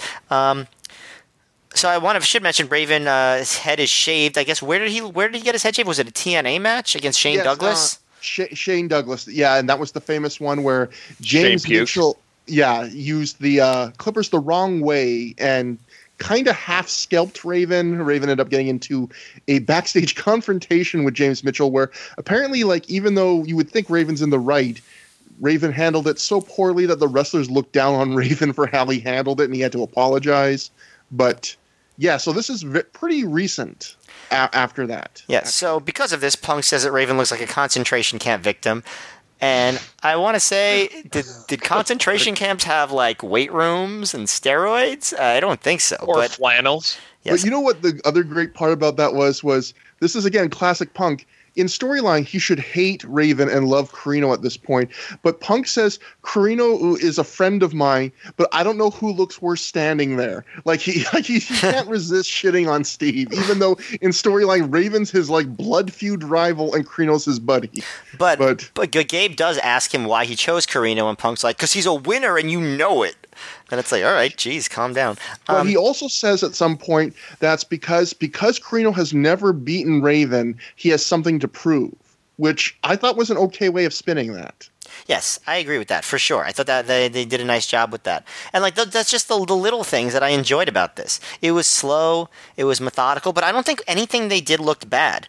You know, at one point Raven does like a spinning back kick, and Punk's like, "Oh, he must have seen that on an ROH DVD somewhere," which I enjoyed.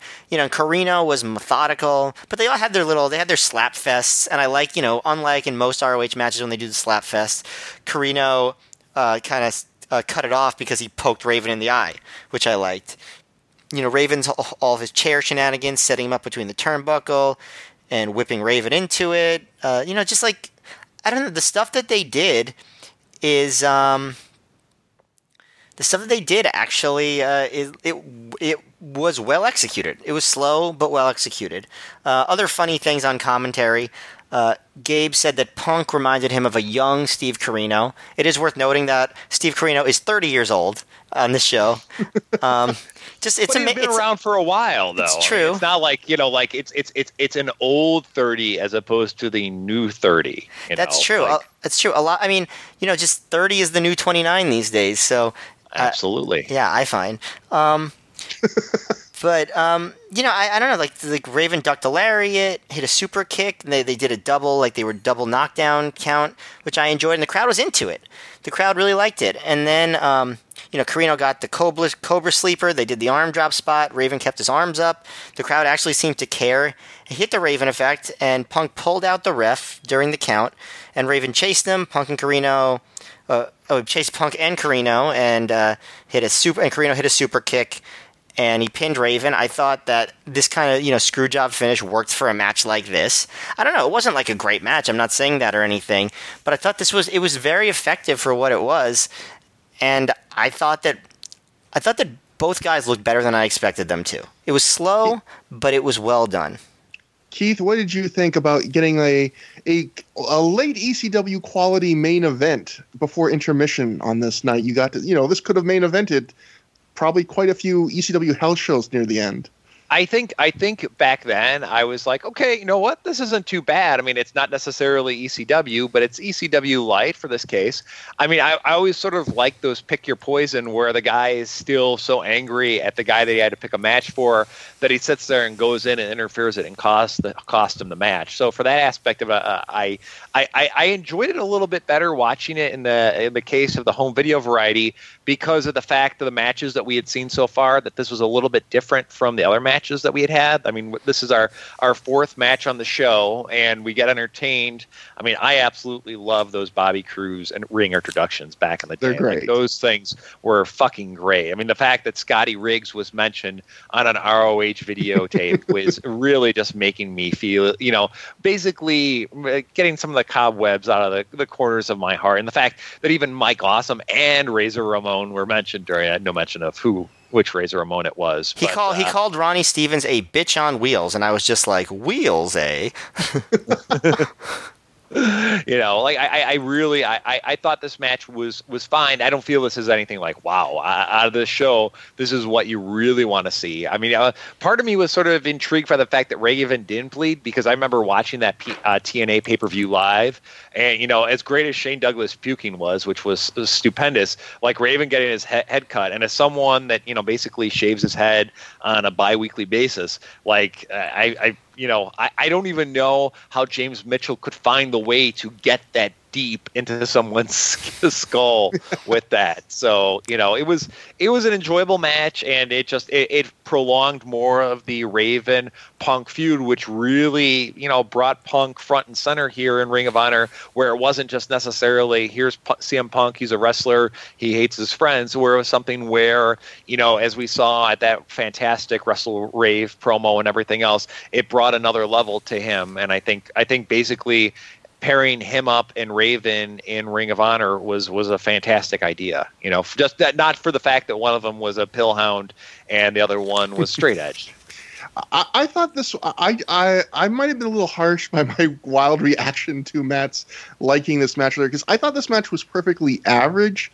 It was definitely you know kind of a throwback. You don't see this kind of match or this pace as much in Ring of Honor, and I wouldn't say either guy was dogging it, but they certainly weren't BJ Whitmer in like going for to steal the show because that's not where they're at at their po- this point in their careers, and th- there there are some charms to that. Like unlike a lot of matches in wrestling where everything is my spot, your spot, there was a real kind of structure in that.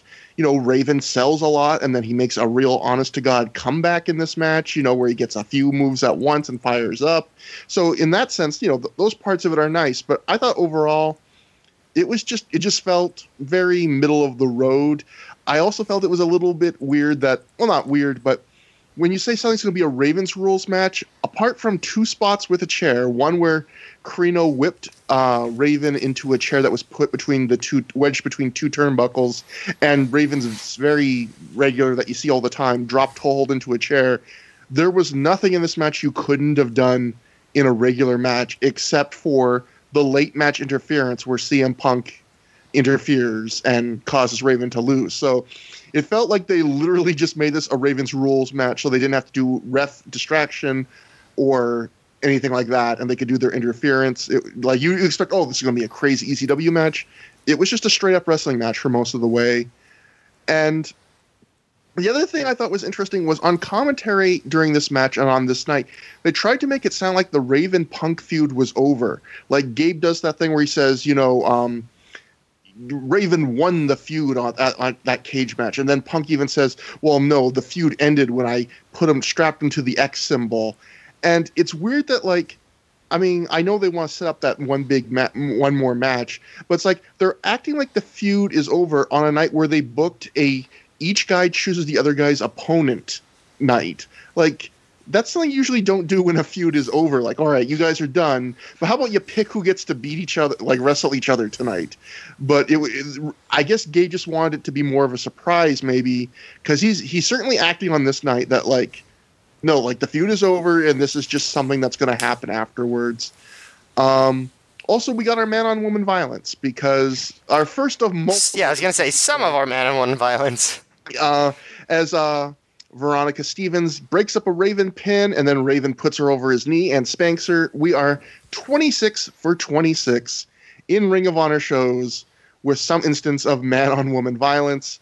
Uh, it's it gets it gets end. it gets worse. Well, it, it's more discipline than anything else, guys. no, like, well, not necessarily. Wow, here I am now becoming a, a ROH apologist uh, to uh, go segue back from my WCW apologist on my appearance on uh, Between the Sheets. Ooh. Well, maybe uh, maybe your uh, new nickname will be the apologist, Keith Lipinski, the doctor of apologies. Well, I'll take that over the Sexecutioner any day of the week. By the way, since you mentioned it, one of the things that I always regretted in Ring of Honor was the fact with the Feinstein stuff was the fact that it looked like they were going to take Raven to a very interesting place when he was asked to join join Special K, and he said, "No, I don't want to join it, but leave the girl." And so, like, I just wish one day that we can get some resolution on that because we're many, many years in the future. It was so weird that like like it's something you couldn't get away with now where also with the Joey Matthews stuff that they did in the first year with Special K where I don't think nowadays you could do an angle where a guy with a history of drug or substance abuse like interacts with a group that's all about substance abuse. Like it seems like you're flying a little too close to the sun. It's just it's one of those weird things where I didn't blink an eye at that kind of stuff 15 years ago when I was growing up and now it's it just seems so weird. Well, the leave, the leave the girl part is the part that you definitely couldn't get away with now. um, because he needs he needs emotional support. Why, why else would he need a woman? I mean, that like, require that emo- uh, emotional labor requires consent too, and we all know that. So absolutely. As Yes. we if we've learned anything in 2018, it it should be that lesson. that's right. Doctor of Apologies, Keith Lipinski, writing prescriptions for regret. Um, after the match, Punk punches Raven over and over again as Gabe insists, even during this, that their feud is over while he's punching Raven. Um, Corino eventually comes in the ring and he stop or he gets back in the ring. He stops CM Punk and he's angry. He says, "I don't need your help," and he slaps Punk right in the face after a little bit of a stare down. Punk leaves the ring. Raven recovers. He offers Corino a handshake, which Steve accepts. And then Raven stays in the ring for quite a while until he mix out, I mean, milks out a chant from the crowd, Hulk Hogan style. Like Yeah. he just keeps staying there till he gets it. He gets it. yeah, you Um, you would think they would edit out the milking part and just make it look like he got it right away, but nope. that that was one thing they didn't cut on this show. And Yeah. then that brings us to a four corner survival match. Colt Cabana defeats AJ Styles, Chris Sabin, and Matt Striker in 18 minutes 55 seconds after he pins Matt Striker with the Colt 45.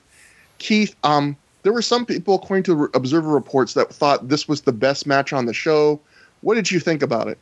Oh, it was up there. I mean, it was definitely uh, after watching this all, like this, after rewatching the show, like this was probably my second favorite match of the show. Like I thought it was really, really solid. Like I thought everyone looked really, really good. One thing I always enjoyed about Ring of Honor was they did every once in a while have those nice little four way matches where you have a guy with tons of personality like Colt Cabana, you have a guy with tons of talent like AJ Styles, you have a, a, a guy like Chris Sabin, who's you know was a pretty much an up and comer that time. I think he was called the future at that time.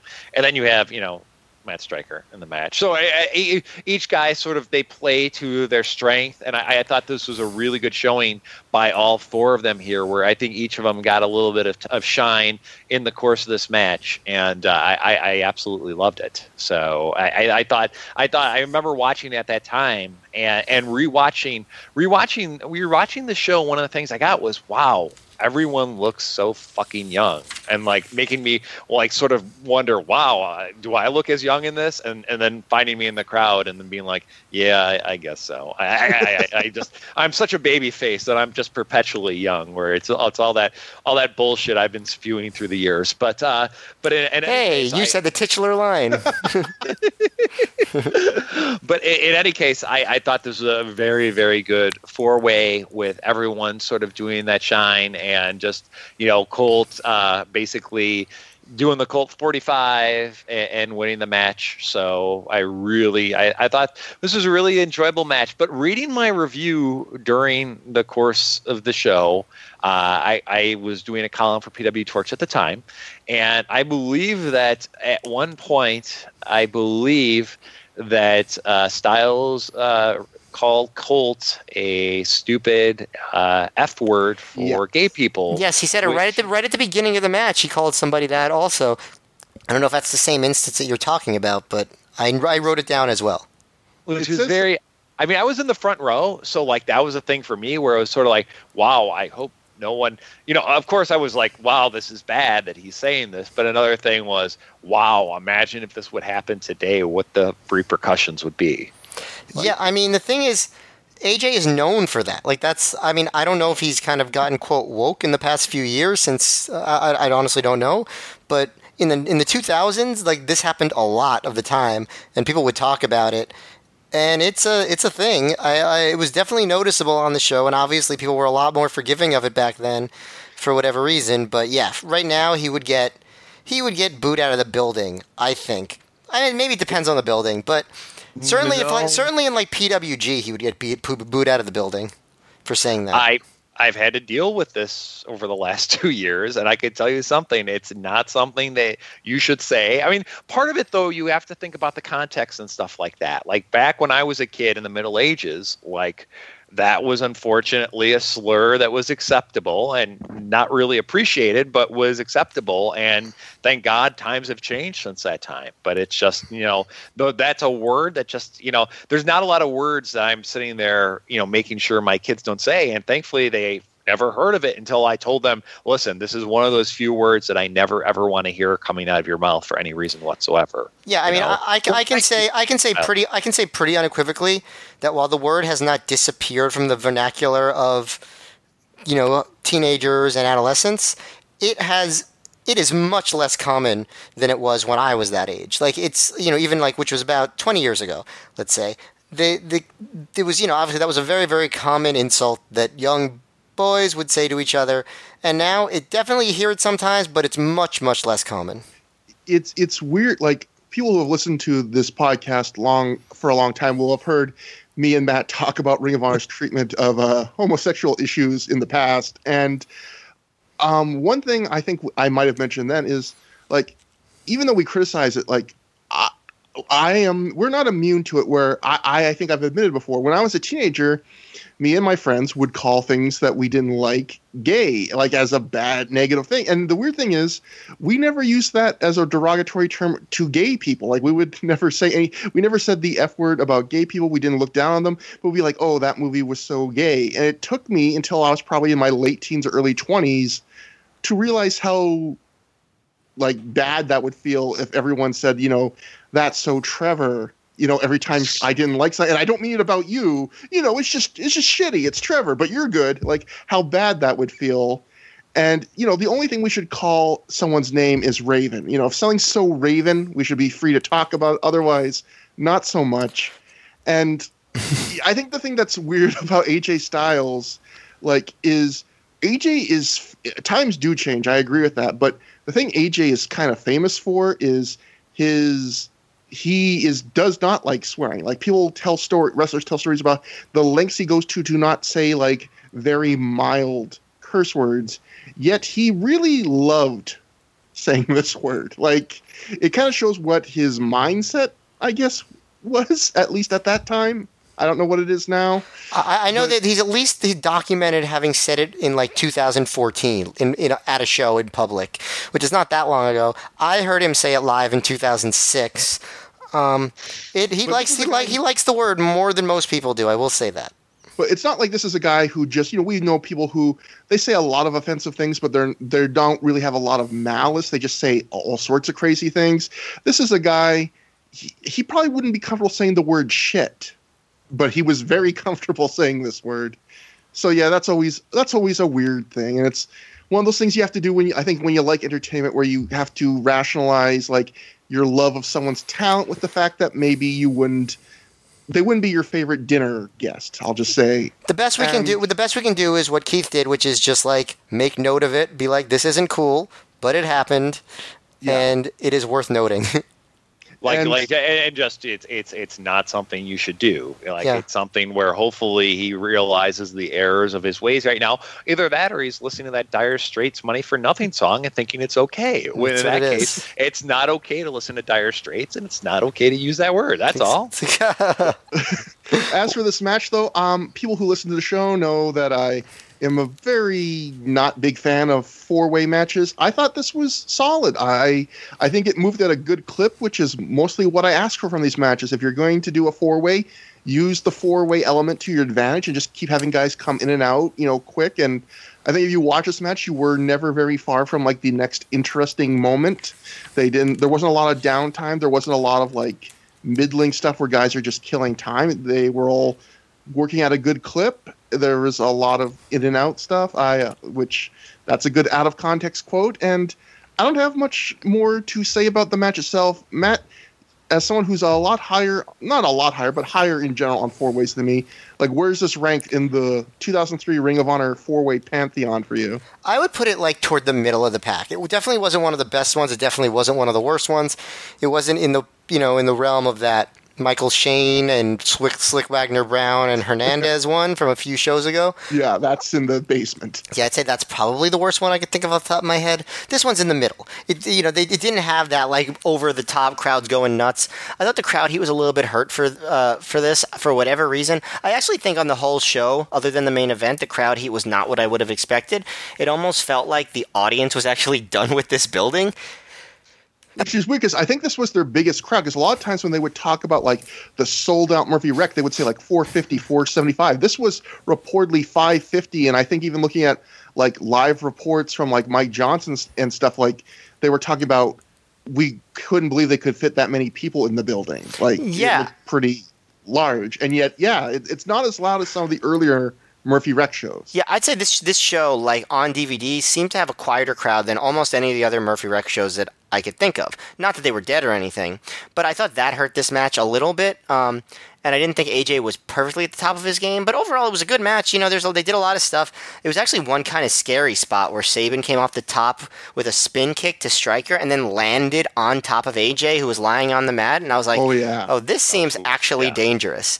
Um, but I, I, I, thought the right guy went over. Cabana, you know, it was his it's his time. You can clearly tell they're they're getting behind him, and he's performing well. And he definitely seems to have so much more personality than any of these other guys, including AJ, who's obviously a star um, at this point. But I, I like the I like the finish. I thought it I thought it was good. I, I wouldn't say much more than that, but I thought it was good. Um, mm-hmm. I, I, I, one thing I thought was funny Gabe was like, I'm really looking forward to Sabin versus Striker at the next show. And I'm like, they're wrestling each other literally right now. Can we be in the moment?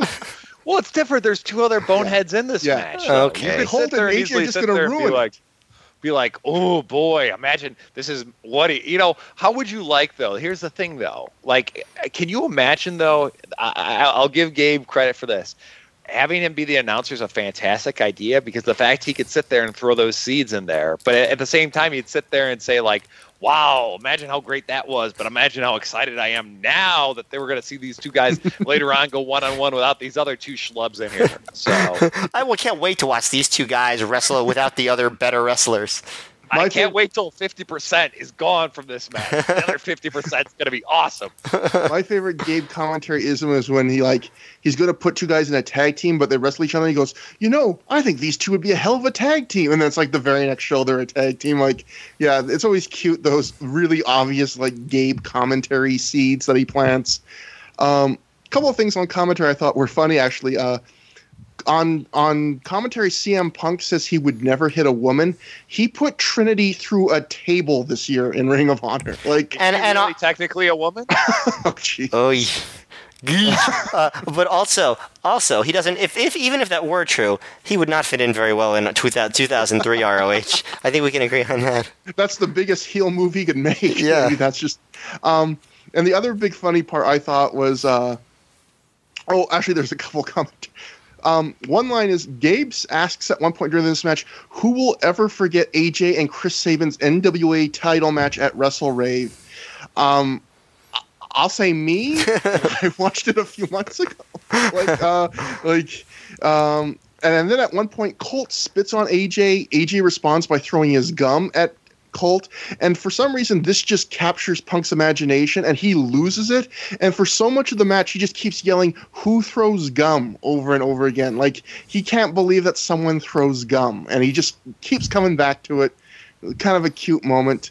And yeah, Colt's commentary really getting over in these matches. Like he's getting just you seeing him come out of his shell more and more in matches in Ring of Honor, and he's getting like big reactions for such simple stuff like teasing dives and things like that and just not doing them. But uh, cut back to Dan Maff back in Bayonne, New Jersey. He talks calmly on the phone to Allison Danger about what happened so far, which means a lot of great stuff like, yep, oh, and then what? Ha- oh, yeah, you did that.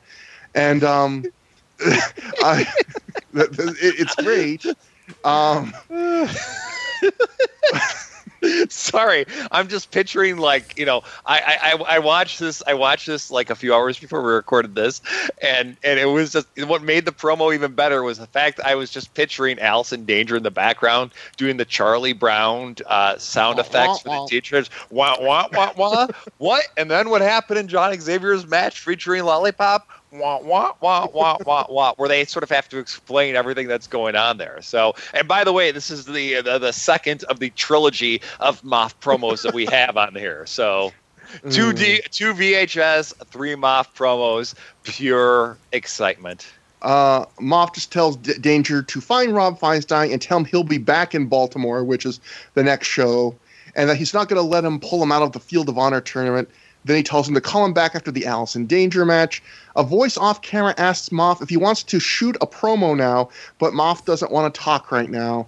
Um, I'll just say that if, if you were a wrestler that could even talk a little bit, 2002 2003 Ring of Honor was like a haven for you because if you could talk a lick, Gabe would give you multiple backstage segments every show, whether you had something to say or do or not. And this is this is proof positive of that. Like, yeah, it's actually it's actually um, it's a, it's a very under unheralded story. ROH was a great place for guys to work on their promo skills because they get so much more promo time than WWE wrestlers do, unless you're in like a main eventer. It's crazy and and again, anyone like Christopher Daniels, Steve Corino, anyone like that, if they could talk a little bit, Gabe would always make sure they had a promo pretty much every show, like no matter what. Like he he felt that, that was important, and so I felt like. I mean, that's probably one of the big reasons Punk hit it off with Gabe so quickly is Gabe did have a real I think taste for promos, and you know a lot of these guys at this point weren't great promos, even some of the better workers. So as soon as he ever found a guy that could talk, he was just like, "Oh, thank God! Do you want to do commentary? Do you want to do three segments a night? Like anything, please, just please fill up time talking." Like he was very appreciative of that. Yeah, I totally I mean, agree it, it, and it's something where I think this definitely helped make their characters. Like it, that definitely puts the character over. Even if it's a crappy promo, you at least know, okay, I could forget about this guy, or like, wow, this guy can do something. You know, it's something where not everyone's going to be a CM Punk promo right away. Where they could be the first of the three Dan Maff promos featured on this release right here. So. And- and I remember even thinking back, like going to the importance of angles and storylines. Like when I was first getting into Ring of Honor around a little after this time, you know, all the guys that worked Ring of Honor worked other indies like IWA Mid South and um, PWG and places like that. And to me, one of the big differences in my mind was always Ring of Honor is where they actually do storylines. Like I could watch these guys wrestle each other somewhere else, but it won't matter, quote unquote. And I think that's a great thing that there are places like AAW not to kiss up to you too much. No, you still, I, I'll allow it. but you know that places that still you know take guys that you can see somewhere else, but like this is a place where you're going to get to see more than one side of them. It's not going to just be in the ring because there are so many places that offer you that, and it's great. But I mean, when I was growing up, I looked out for a place like Ring of Honor because it gave me that extra thing on top of that. Like I could see these guys wrestle and have a storyline tying it up. Yeah, absolutely, and that's one of the things. I mean, I I think part of the things right now with storytelling in 2018 compared to this stuff is Gabe could have guys cut on promos because he had all these guys booked on all these shows. Where in this day and age, it's sort of hard to track down talent and have talent on a number of shows all at the same time. So it's sort of where I, I, feel that this year, just a, a toot uh, my own AAW horn here, I feel that this is the year where we're trying to do a lot more storytelling because we're trying to have guys around as much as possible and build around that as opposed to having the oh my god dream matches where we'll, we'll give you we'll give you one of those too. But i mean i think we'd rather tell some stories this year. So because yeah. that's that's one of the things i've always loved about pro wrestling. Like pro wrestling to me wasn't you know about the athletic competition within the ring. It was the stuff backstage and everything else that's going on. And you know shooting how many promos till someone goes why is there a camera or like someone sitting there where now most of our top guys will sit there and say keith come on can you leave me alone? You know, and that literally becomes part of the promo where it's sort of I feel I'm going to get harassed pretty. I'll get like an order of harassment soon enough. But yeah, I, I just want to. My one bit of advocacy is just telling people that listen. I know we have some people that listen that are involved in wrestling. Like, this is a time where going back and doing that is going to differentiate your product. Oh yeah, and that it's something that worked for Ring of Honor. Like, not to have everyone then you know ape AAW and make them seem less special, but it would be nice to see more companies like you know, don't be the guy that books the hot match. Be the guy that books the hot match and gives it a story. You know, and then that'll that'll be different than the other five promotions booking that same great match. But um, next, we're finally in intermission. Gary Michael Cappetta is backstage with Colt Cabana. Gary's excited. Colt's excited. Colt again teases his big history-changing surprise that's coming later when CM Punk barges in and he starts cutting a promo. Uh, he just completely oversteps Colt. In the background, Colt briefly lifts Gary off his feet to help him stay in the shot behind Punk's shoulder, which was, I admit, it was pretty. I laughed. It was pretty funny. Um, Punk says it's ironic that Raven chose a guy who needs to be pilled up to function to be Punk's opponent tonight. Uh, Punk puts over Funk's rep, reputation in Philly, but he says he beats the odds and he beats the gods, which is a nice little alley s bit of wordplay, simple wordplay there. Um, Punk says he won't call himself a legend killer, though. So, haha, Randy Orton in your face, because he doesn't consider Terry Funk a legend. He says Funk is a father figure to Raven, and tonight Raven is going to cripple him, and that's going to be on Raven's head. So, good promo from Punk here, I thought. And I like and I like that they try to do the turnabout where it's like, hey, now you see how it feels to be interrupted in your promo. I enjoyed that little gag that they had. Um, then there's a video ad for all of Ring of Honor's upcoming live events all the way into 2000 early 2004 and the only reason I mention this is because they're playing a clip from a past show during this. And the clip they're playing is not something exciting. It's Raven choking Punk with a chain in their recent cage match and then lackadaisically walking around the ring as Punk sells for 30 seconds. And that's the clip they thought would sell. Like hey be here live. Um, be here live for more choking for more poorly received, like the one of the most poorly received live matches we've held this year. Um, next, after intermission, we get the Ring of Honor tag tie, t- tag team title gauntlet match to crown champions. AJ Styles and Red had the title stripped because Red's injured. He's got getting surgery. He's out for like a year. So this is a gauntlet match where two teams start whoever wins faces whoever's next in the line in the gauntlet, and then when they're out of teams, whoever wins the last match gets the titles. This is the worst way to crown a new team, uh, new champion when you think of fairness, because whoever draws last has a huge advantage. And in fact, the backseat boys draw last, and guess what? They win because this is what happens. The backseat boys win the tag titles, and the whole order of this match goes. It goes 27 minutes and three seconds. The order starts with the match starts first off the tag gauntlet starts with a six man tag not a tag team match. It's angel dust deranged and hydro taking on Justin Credible and the car and devito and loc of the carnage crew. And then gabe just explains well after this match whoever wins will just kick out one member. Um, special k win of deranged and hydro so they decide those are the two they're keeping. The briscoes come and beat them quickly. Then the briscoes beat dunn and marcos next quickly Special K of Dixie and Izzy come in now. They beat the Briscoes after a few minutes.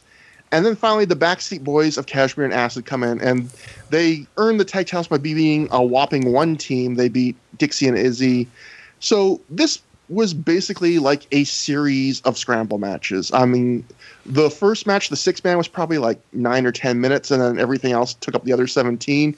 Some of the matches were outright squashes, basically, like some of the Briscoes matches and uh, but I actually thought this was a lot of dumb dumb fun the way I like scramble matches. It was just big spots, guys getting murdered, guys taking crazy bumps, particularly Special K.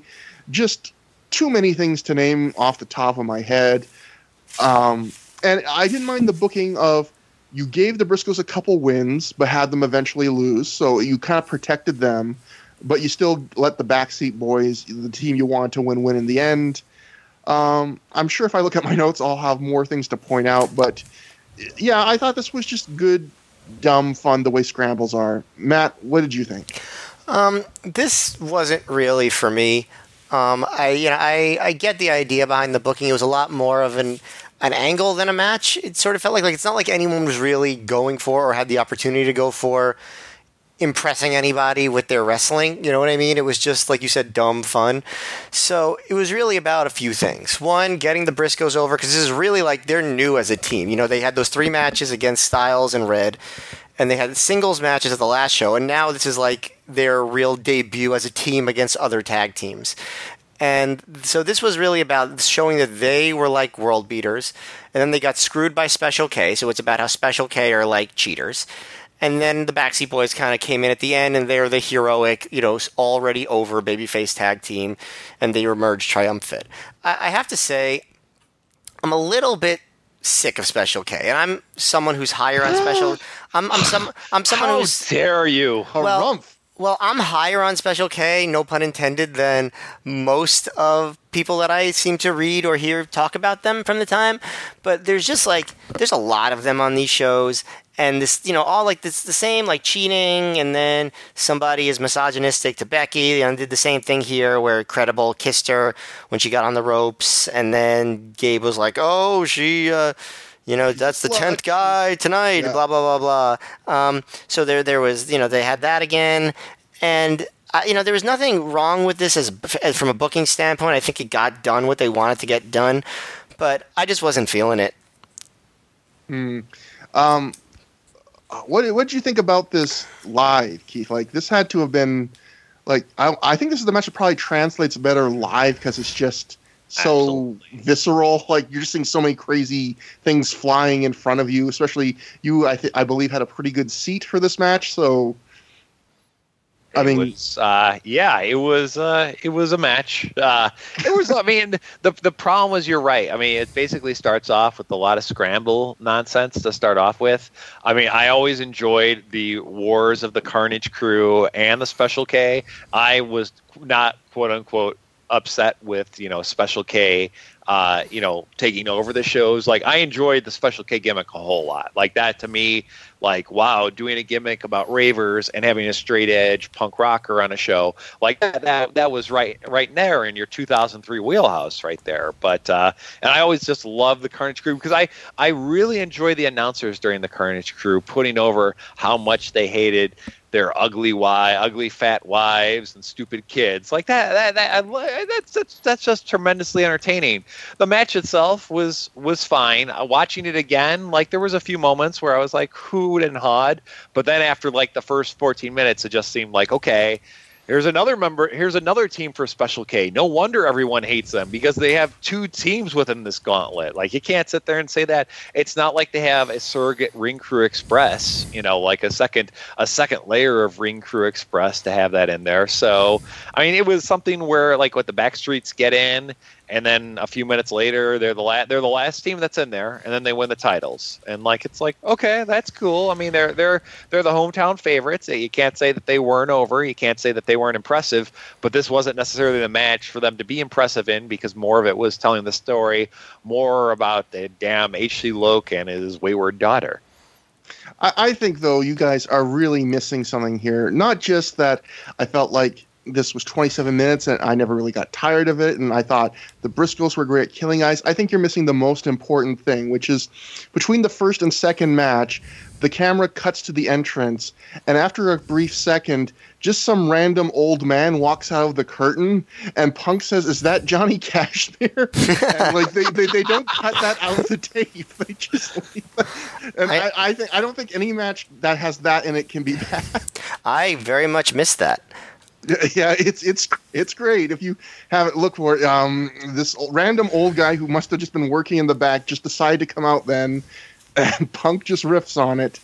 I, I, I one one thing I will note, like I just made a note of it during the match. They had a segment that had Jay Briscoe versus Hydro, and like who would have thunk that it, that would have been like a major world title feud and match so many years later. Um, and I also enjoyed Gabe saying that Hydro was like the only uh, Special K member who was in a good physical, like good uh, visual condition in terms of having muscles and stuff, um, because he had his own home gym. That rich kid.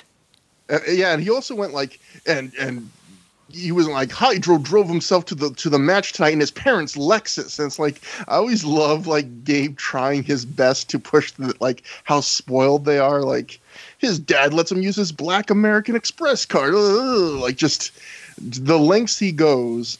I guess we should mention that during this match, Punk leaves commentary midway through and the storyline excuse they use is Punk gets offended because Gabe keeps bringing up the Lucy angle to offend Punk and like razz him, and which seems like a weird thing to razz Punk about, like, haha, a girl you're friends with got abducted and never seen again or something, or attacked. like, haha, Punk, you know, sucks to be you. It's like, it's in line with Jimmy Bauer. I mean, not Jimmy Bauer. Oh, that's later. Chris Lovey's general yeah. misogyny.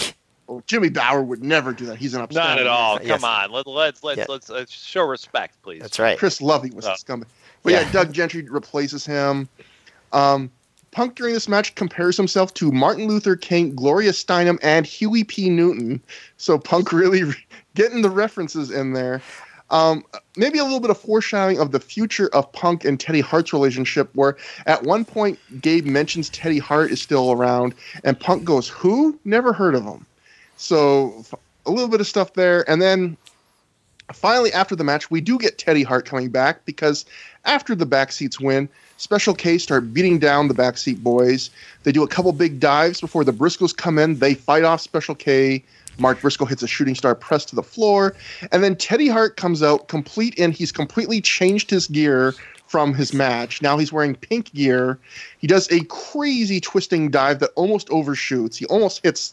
He basically hits the barricade. He almost goes into the first row. That's the move that, uh, that the people were seem to be waiting for during his actual match. Then yeah. he, and he pulled it out there. And uh, Teddy Hart ends up raising the backseat's hands and then shaking the Briscoes' hands. And Kashmere, I know at this point, Johnny Kashmere parties with a woman at ringside as Dr. Keith looks on.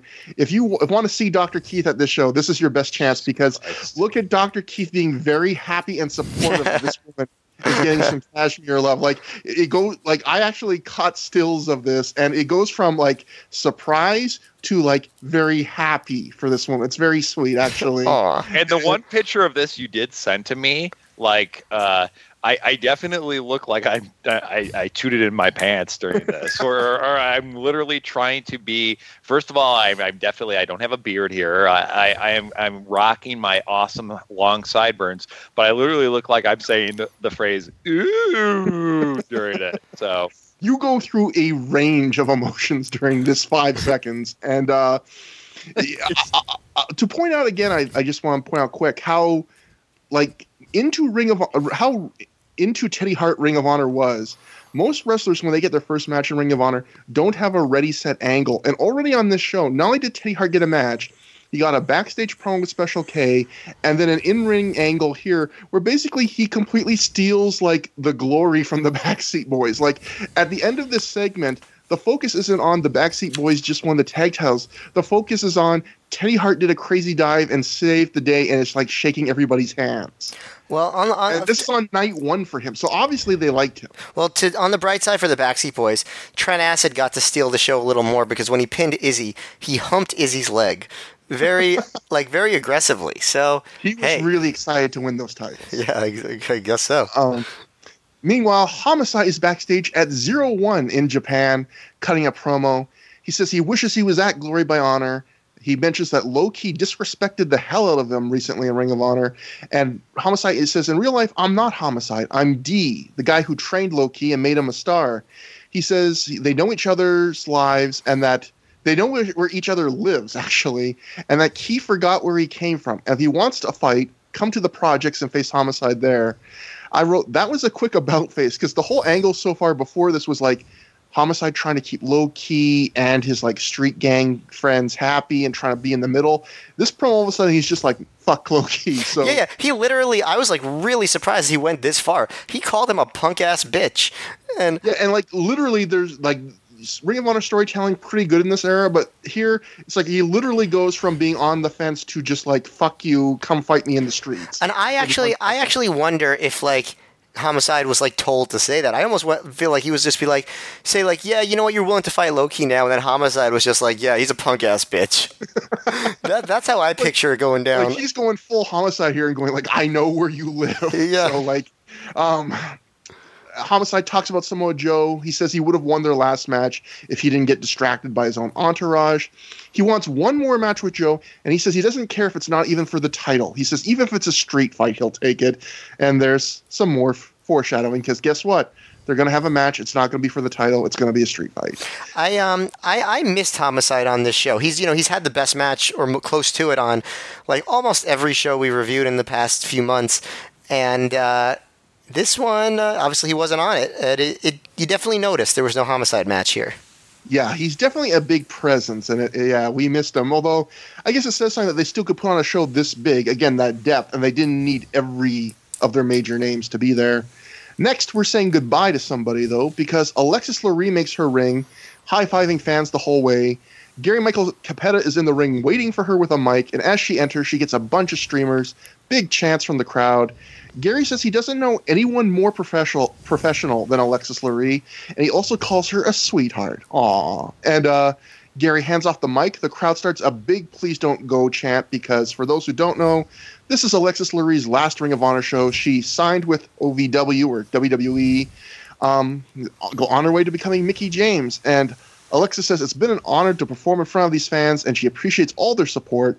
She finishes her thank yous, and then the lights go out because Special K is crashing the party. Because they um, haven't been on the show too much yet. yeah, like so. Matt before was saying, oh, too many segments. Well, here they are again. All 100 members come out. They have her surrounded when Joey Matthews scares them out of the ring with a chair. Joey Matthews, before the pre show, hadn't been seen in Ring of Honor for a while. And for those who didn't know, he at the time was her real life boyfriend around this point. Gabe says Joey was the one who brought Alexis into Ring of Honor in the first place. Joey shakes Alexis's hand and goes to leave, and Alexis stops him, plants a big kiss on him. The crowd loves it, and I'll just say, for people that always are like, oh, indie fans, you know, like they're like basement dwelling weirdos and they don't like relation, like they popped for this huge. Like I think all wrestling fans like when people are in love. It's just from Randy and Liz to even in Ring of Honor, people just like people like love. Let, us just let's just say the hard facts, people. And um, love is over, is what. Yeah, exactly. Love like, is over. Not enough love stories in wrestling today. Um, Joey pauses and then clotheslines Alexis and calls Special K back in to celebrate. This is like a Russo esque swerve I wrote that down. Um, Special K holds Alexis as Joey prepares to hit her with a chair when Slugger comes out in what I can only describe as Slugger casual wear. I think this is the first time he hasn't worn a suit and is just wearing like a leather vest. Uh, special it's nice vest though. Please, please. It, let's, it let, nice we, we literally, if uh, this is where I'm going to go on and on about the vest for 25 minutes, which will be deleted eventually from the podcast, and put on my own Keith talks the vest of Ring of Honor. Not since Keith, Monty Keith, Keith talks the best of Ring of Honor. This is better be a weekly series, Keith. oh my goodness! It's just talking about it's just talking about why we didn't have the Slugger versus Slugger match that we always wanted. So we call, we called we we we we titled him anti Slugger, the other guy, just for the record. Goodness, yes. I I don't know. I I always I was wondering where the where, where we would get to that on this podcast, and I'm glad we did. So thank you, um, gentlemen. Yes. So Special K's happy to see uh, Slugger because they still think they're with him, but uh then he attacks Hydro, so Slugger is officially turned on Special K. Julius Smokes and Benny Blanco come out, and Smokes tells the timekeeper to ring the bell, and we have an impromptu Alexis Laree versus Hijinks match. Our second example of the wrestlers deciding for themselves the rules as they go along. Yeah.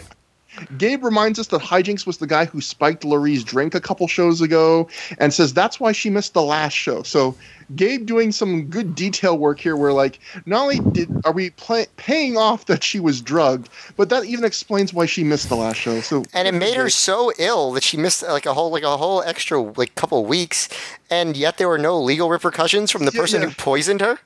I, I like yeah that she she was drugged, but it's like he, he only talks about the contest that made, made her miss a show, not that you know this is horrific or like she's out for revenge, which he had not mentioned. It's just that's why she missed the last show. You know, just GHB poisoning. Um, they work a short match with Smokes as ref. Laree wins with her reverse DDT finisher. Slugger hoists her on his shoulder, and Gabe thanks Laree for everything she's done for Ring of Honor. Which, okay, I, this is a weird segment because on one hand, this is only the second time Ring of Honor really did the big send off to someone they knew was going to WWE. Paul London got the first one. Alexis Laree seems like a very charming, nice woman. I'm glad she got this moment. On the other hand, everyone acted like she had done so much for Ring of Honor. Uh, like, like at one point, Gabe is like, "Who could forget her matches with like Persephone and and it's just like it's like like Gabe, start making up names like like like like Gabe Gabe the two, he mentioned two matches. That's all he had. Like he had she had two decent matches with Sumi Sakai and Persephone. They were like six minutes. They were like six minutes long. Do you mean Women of Honor champion? That's another one. Like that's like to me, that's my version of Matt being wowed by Hydro. Although I agree that's crazy that he's become a, what he has been. But like the idea that Sumi Sakai is still kicking and like uh, with a title, it's pretty crazy because she seems like she's been here forever. But well, she was literally there on the third, fourth ROH show. So yeah, so yeah, this was this was an interesting segment and had a little bit of everything in it, including man on woman violence, keeping the street going. Yeah, this was bad though because it was also like domestic violence. yeah, it wasn't. It wasn't. You know, like it, you know, as much as we want people to like love, we also like to see love fall apart as well. So really, they were toying with both sides of the emotional spectrum here. Uh, like you know and, and, more importantly i think i think the one thing that you got to remember here is bookers and people that promote wrestling really love closure and this was a way to close off the alexis and hijinks storyline. Hijinks drugs alexis alexis defeats him in a uh, impromptu wrestling match with uh, J Train, uh, Julius Smokes, uh, being the special guest referee. So, really, this is a, a perfect wrestling store, story, and bravo to everyone involved in here. I thought you were going to say that people who book wrestling really like clotheslines because, like, well, they, that too. Yeah, that, that they did have that. that he gave Alexis was sort of like, you know, like, what? Why are you kissing me? Here's a clothesline. So that's right. Next, we have another. This this might be the record Ring of Honor show for the number of promos sent in from other locations because Jim Cornette has sent in a promo, not from Japan, not from Bayonne, New Jersey. I assume from Louisville. Uh, Jim says he's coming back to Ring of Honor to get revenge on the Prophecy. Jim says he's had more main events than the Prophecy has had masturbation sessions. I, I, couldn't even get that out of my mouth. That's not li- that's not literally what he said. He was like, "You have uh, uh, practiced the art of self pleasure" or something like that. I, I, wrote my notes, although he says it in a much cla- I said in a somewhat classier way. Yeah. Um, Jim says he's returning to Ring of Honor for two reasons: to get revenge and to make money with some new talent. This was just if you've seen a hundred different fired up Jim Cornette promos, this was one of them. I'm not saying that to be like talking down of Jim Cornette's promos. Obviously, he's great at it, but this was just. I feel like Jim Cornette could cut one of these promos on almost anything. Uh, next up, we get Punk making his way before the next match to the making his way to the ring with a headband. This is a new look. I've never seen a Punk with a headband before. He looks like he could be the roadie for Poison. Um, Punk says in 1983, when Punk was four years old, Terry Funk retired for the first time forever, which is the classic way. In 1983, if you Google it, YouTube it, Terry Funk had a classic promo when he retired for the first time in All Japan, and he really drew out that word, said over and over again. So you're Punk makes fun of. You're telling me he wasn't actually referencing the Sandlot with that line? No. okay. Well, thank God for a Sandlot reference. That's. I thought he was referencing the behind uh, beyond the mat uh, clip showing clips of that promo. So well, it, I, it, I it, more meta. That's probably where he saw it from. Yeah, actually, probably yeah, because that yeah, it is in there. Um, Punk says he could make fun of Funk's family. He could shit on Funk's career, but it's all been done before. And for some reason, when Punk says it's all been done before, this gets applause from the crowd. Like, yeah, it's all been done before. They really, um, they, who did? They really like the Barenaked Ladies. I think that's the what was going on well, there. Big fans of stunt. Um, Punk says everyone tries to take Funk out, but he keeps on keeping on because he's a drunk, pilled up, schizophrenic, multi personality dickhead. Crowd chants, We want Terry. Punk says Terry has to take pills just to wrestle now and says he will dismantle Terry forever. He keeps shouting forever into the ringside camera, and it's for some reason Ring of Honor took this point to cut from the ringside cam to the hard cam. So instead of Punk's face being right in the sc- filling up the screen, we see a long distance shot of him on the apron screaming into a cameraman's face. Um, and that leads us to Terry Funk defeating CM Punk by disqualification in 15 minutes 46 seconds when Punk refused to release a, a figure four on a rope break. Now, um, first off, one thing from the Observer at this time Dave would occasionally, like something he doesn't do now, outright tell people how much money guys got charged to be to get booked. And he says here, besides Raven, the price for the top indie talent right now is Terry Funk at $2,500 per shot. Terry Funk debuted tonight for Ring of Honor and probably did his one appearance with the promotion. They aren't budgeted for a $2,500 guy on their shows, but they can pa- get package deals on Legends for one shots because they also bring them in for, to tape shoot interviews. So, yeah, this was something talked about before where apparently the only reason they felt they could afford him was that I get I don't know if this was included in the twenty five hundred dollars, but they also for this night I guess did a shoot interview with him, and I think Dave said that other than uh, Terry, the highest paid guy on the Indies at this point was Raven, which I think he said made fifteen hundred dollars a show. So this was Ring of Honor. Like I think the one time they used Terry Funk, really splurging on him. And Matt, you said that you were really interested in what I thought about this match. I'm gonna have you go and then Keith go, and I'll I'll keep you in suspense. What did you think about the semi-main event, Terry Funk versus CM Punk? All right, I don't want to sound mean here, because like Terry Funk's like the legend of legends, like you know, very on the very very short list of greatest wrestlers of all time. But also, in 2003, he was old, he was shot. He certainly couldn't work in ROH style, nor would I want him to try. But this match was not what I would call good. Like it was um, very lethargic. I thought that down the stretch they kind of got to a point where they were able to work it into a dramatic match with the crowd and stuff when Punk was taking out Terry's leg and reapplying the figure four and all that stuff. But for a good large chunk of the match, it was plotting. It was slow. You know, Trunk, Punk was trying his best. Funk has presence. But the crowd wasn't super into it. It was another one of those deals where Punk suddenly was like, "This is now a hardcore match," you know, just like making up the rules as he goes along. Which you know, third time on the show, but whatever. I guess that's just how it is. Um, but it said it said that Funk told uh, Gabe said that Funk told him that he wanted to show that he could still go hold for hold in ROH. And while he did some holds, it didn't really seem like he was working an ROH match style. Again, wouldn't want him to. He's not. That's not what he was doing in 2003. That's fine. Um, but it just I don't know. It just didn't click for me. Um, you know, Funk, Funk, did, you know, he tried, did a moonsault. He suplexed Punk off the apron through a table. He didn't bump, which, you know, good. He shouldn't have. But, you know, all that stuff. I, I appreciated that he went for the moonsault. Um, you know, he did some some good stuff where like Punk was attacking him with a chair, and Funk was like, "Oh, you can't hit any harder than that, Punk. You can't hit any harder than that, you son of a bitch." All that stuff. I and then um, at one point Gabe was like, "I wouldn't mind seeing this end just right now," and I was like, hmm. "Oh, oh," and and then good sign. And then and then Doug was like, "I have to agree with you." um, but right after that, I thought the match sort of hit its peak. Where like Punk did the Funk spinning toe hold, he did the figure four, and ke- Funk kept reversing it, and it got to the point where it was overkill. But then it got to the point where it was like almost like good overkill, um, and that was probably the best part of the match. Um, you know, and Funk keeps making the ropes. Uh, and then Punk won't break it, so the referee disqualifies him, which is I don't know. I don't think ever oh, a good end to a match. Um, but especially uh, a hardcore match. Yeah, yeah, that's the other thing. He made it a hardcore match, right? And like of all the things to end a match on, like, but also I don't think that's ever a good finish. I don't know. No, I I, I can't think of a situation. Um, but yeah, all things considered, you know, they tried. There was a few. There was like about a five minute stretch where it got kind of dramatic, but I just thought it was kind of lame. I don't know.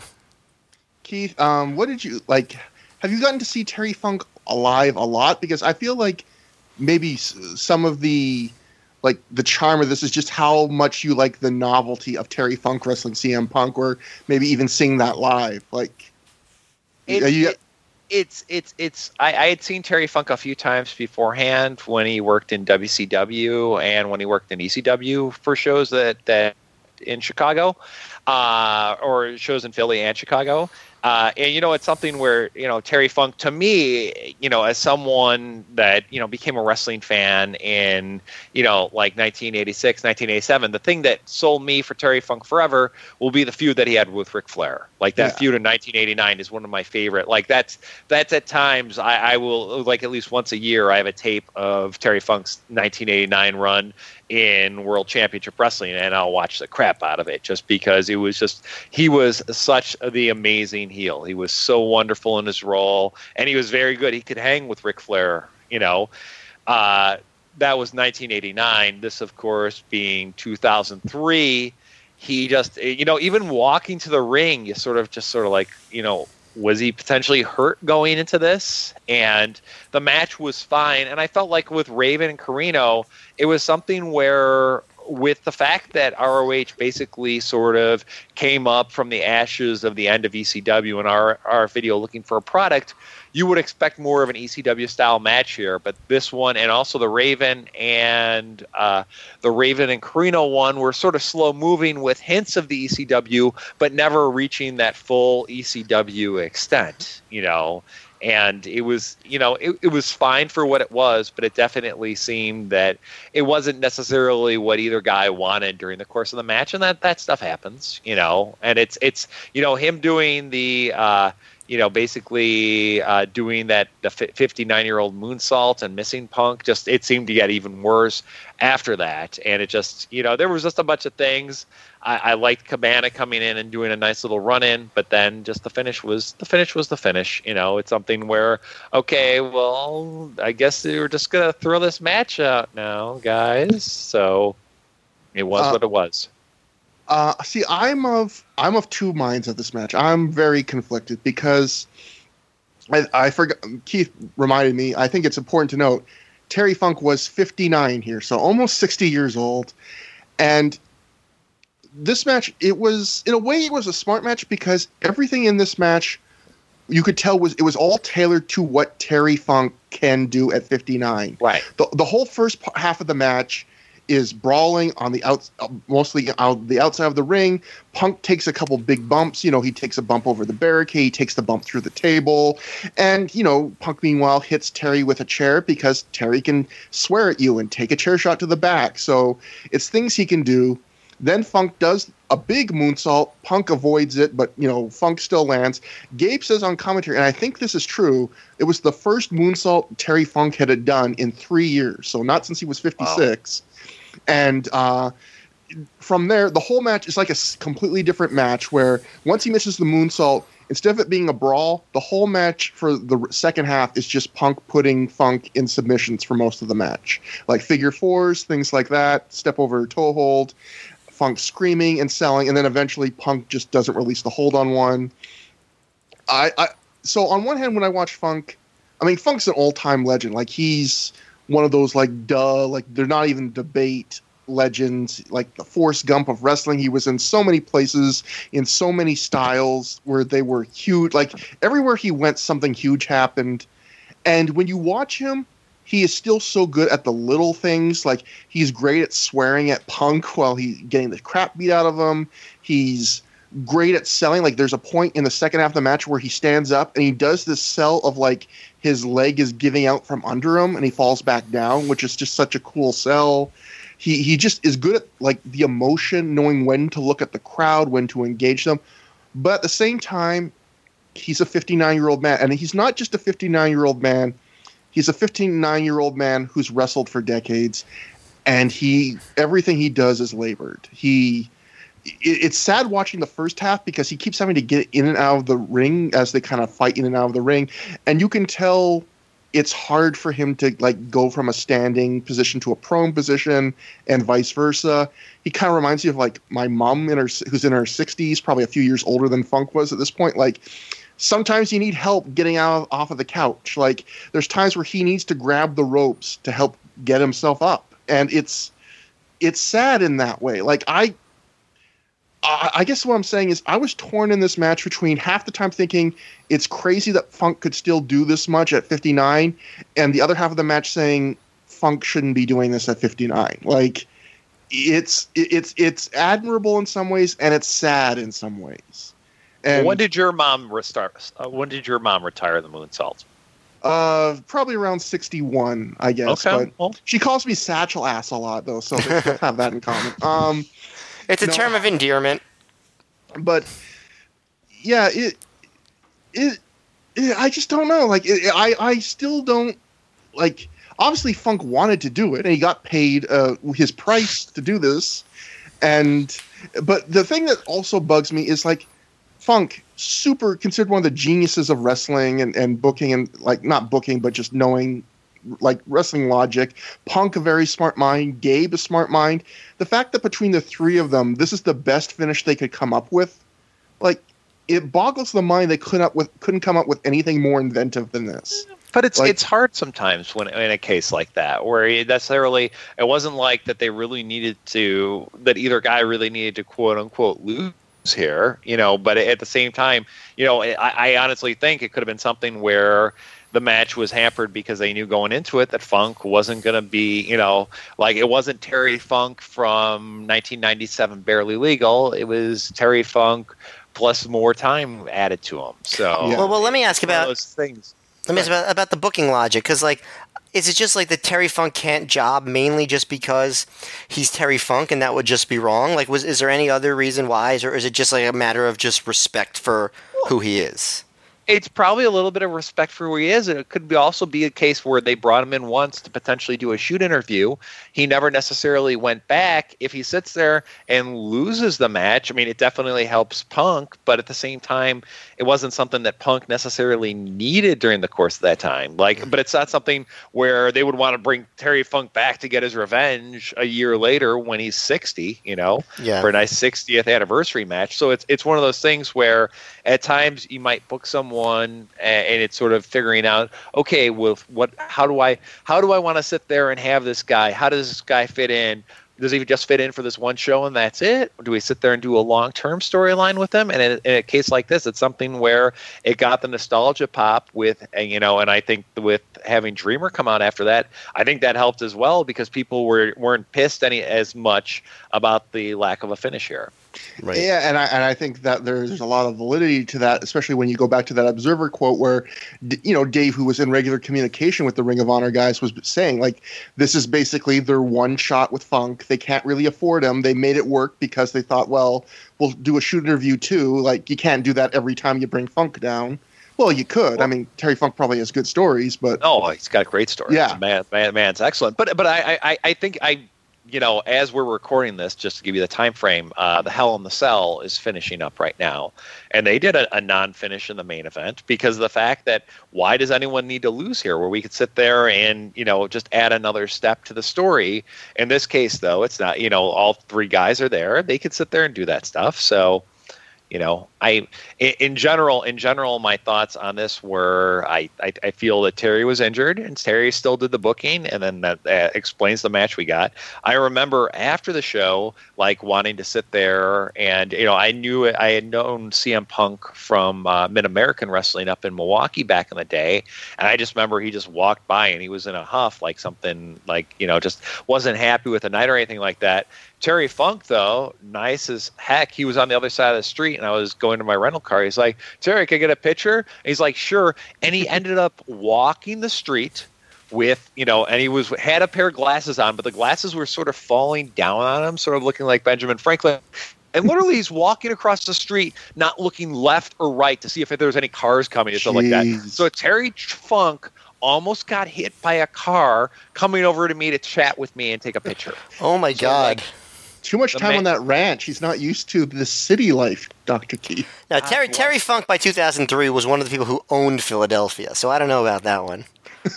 it was well, the still. I, I, it could have been Jasmin St. Claire in that car. It's true. now let's now let's watch it here. Um, this is going public, sir. It's interesting that you say that Punk was kind of in a huff because Punk later, um, I researched, I found a shoot interview he did in late 2003 where he had just done this match. They asked him about his experiences, CM Punk. Punk said that working Terry was fucking awesome, was his quote. Punk says he's beaten himself up about the match, though. He says he was scared to hurt Terry, who he says, while he's tougher than shoe leather, he's also fragile with his bad knees and the like. He's mad at himself for putting on the figure four wrong at one point during the match. Which, yes, if you do watch, at most of the time he gets it right. One point he puts on a pretty horrible figure four. Um, Punk then tells the story where he says, The night before, me and Terry were in MLW, and Terry asked Punk what they were going to do the next night Ring of Honor. Punk says he said, Well, Mr. Funk, I thought we'd wrestle. Funk said something to the effect of "Wrestling, that's a good idea, you son of a bitch. I thought we'd play tiddlywinks." and then Punk says he Funk that Terry stayed quiet for a while, and then in front of Punk, he grabbed Mikey Whipwreck right in front of him and started asking Mikey Whipwreck who he was wrestling tomorrow night. Punk says, "I think Terry was ribbing, but I'm not sure." But in, at the end of the day, Punk says it was an absolute honor to get decked in the mouth by Terry Funk, and he says Terry absolutely loved wrestling me. So yeah, I mean, I think you know you could tell Punk was mad because you know Punk is young, and all of his matches in ROH are big deals.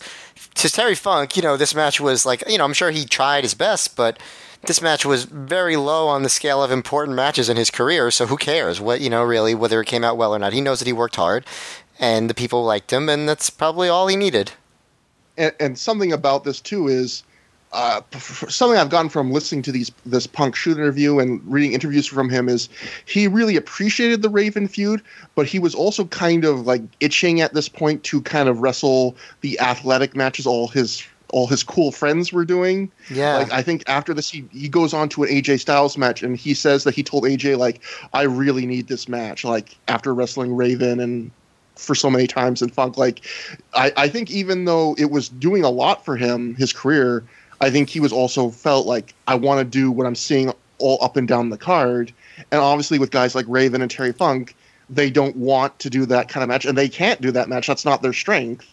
But Funk was probably kind of going, "Shit, I just uh, why can't I wrestle like AJ Styles is right now?" But anyway, he'll get he he'd get his chance. yeah, he will like the next show. So um, oh, the other thing I, I, I, just I forgot to mention this.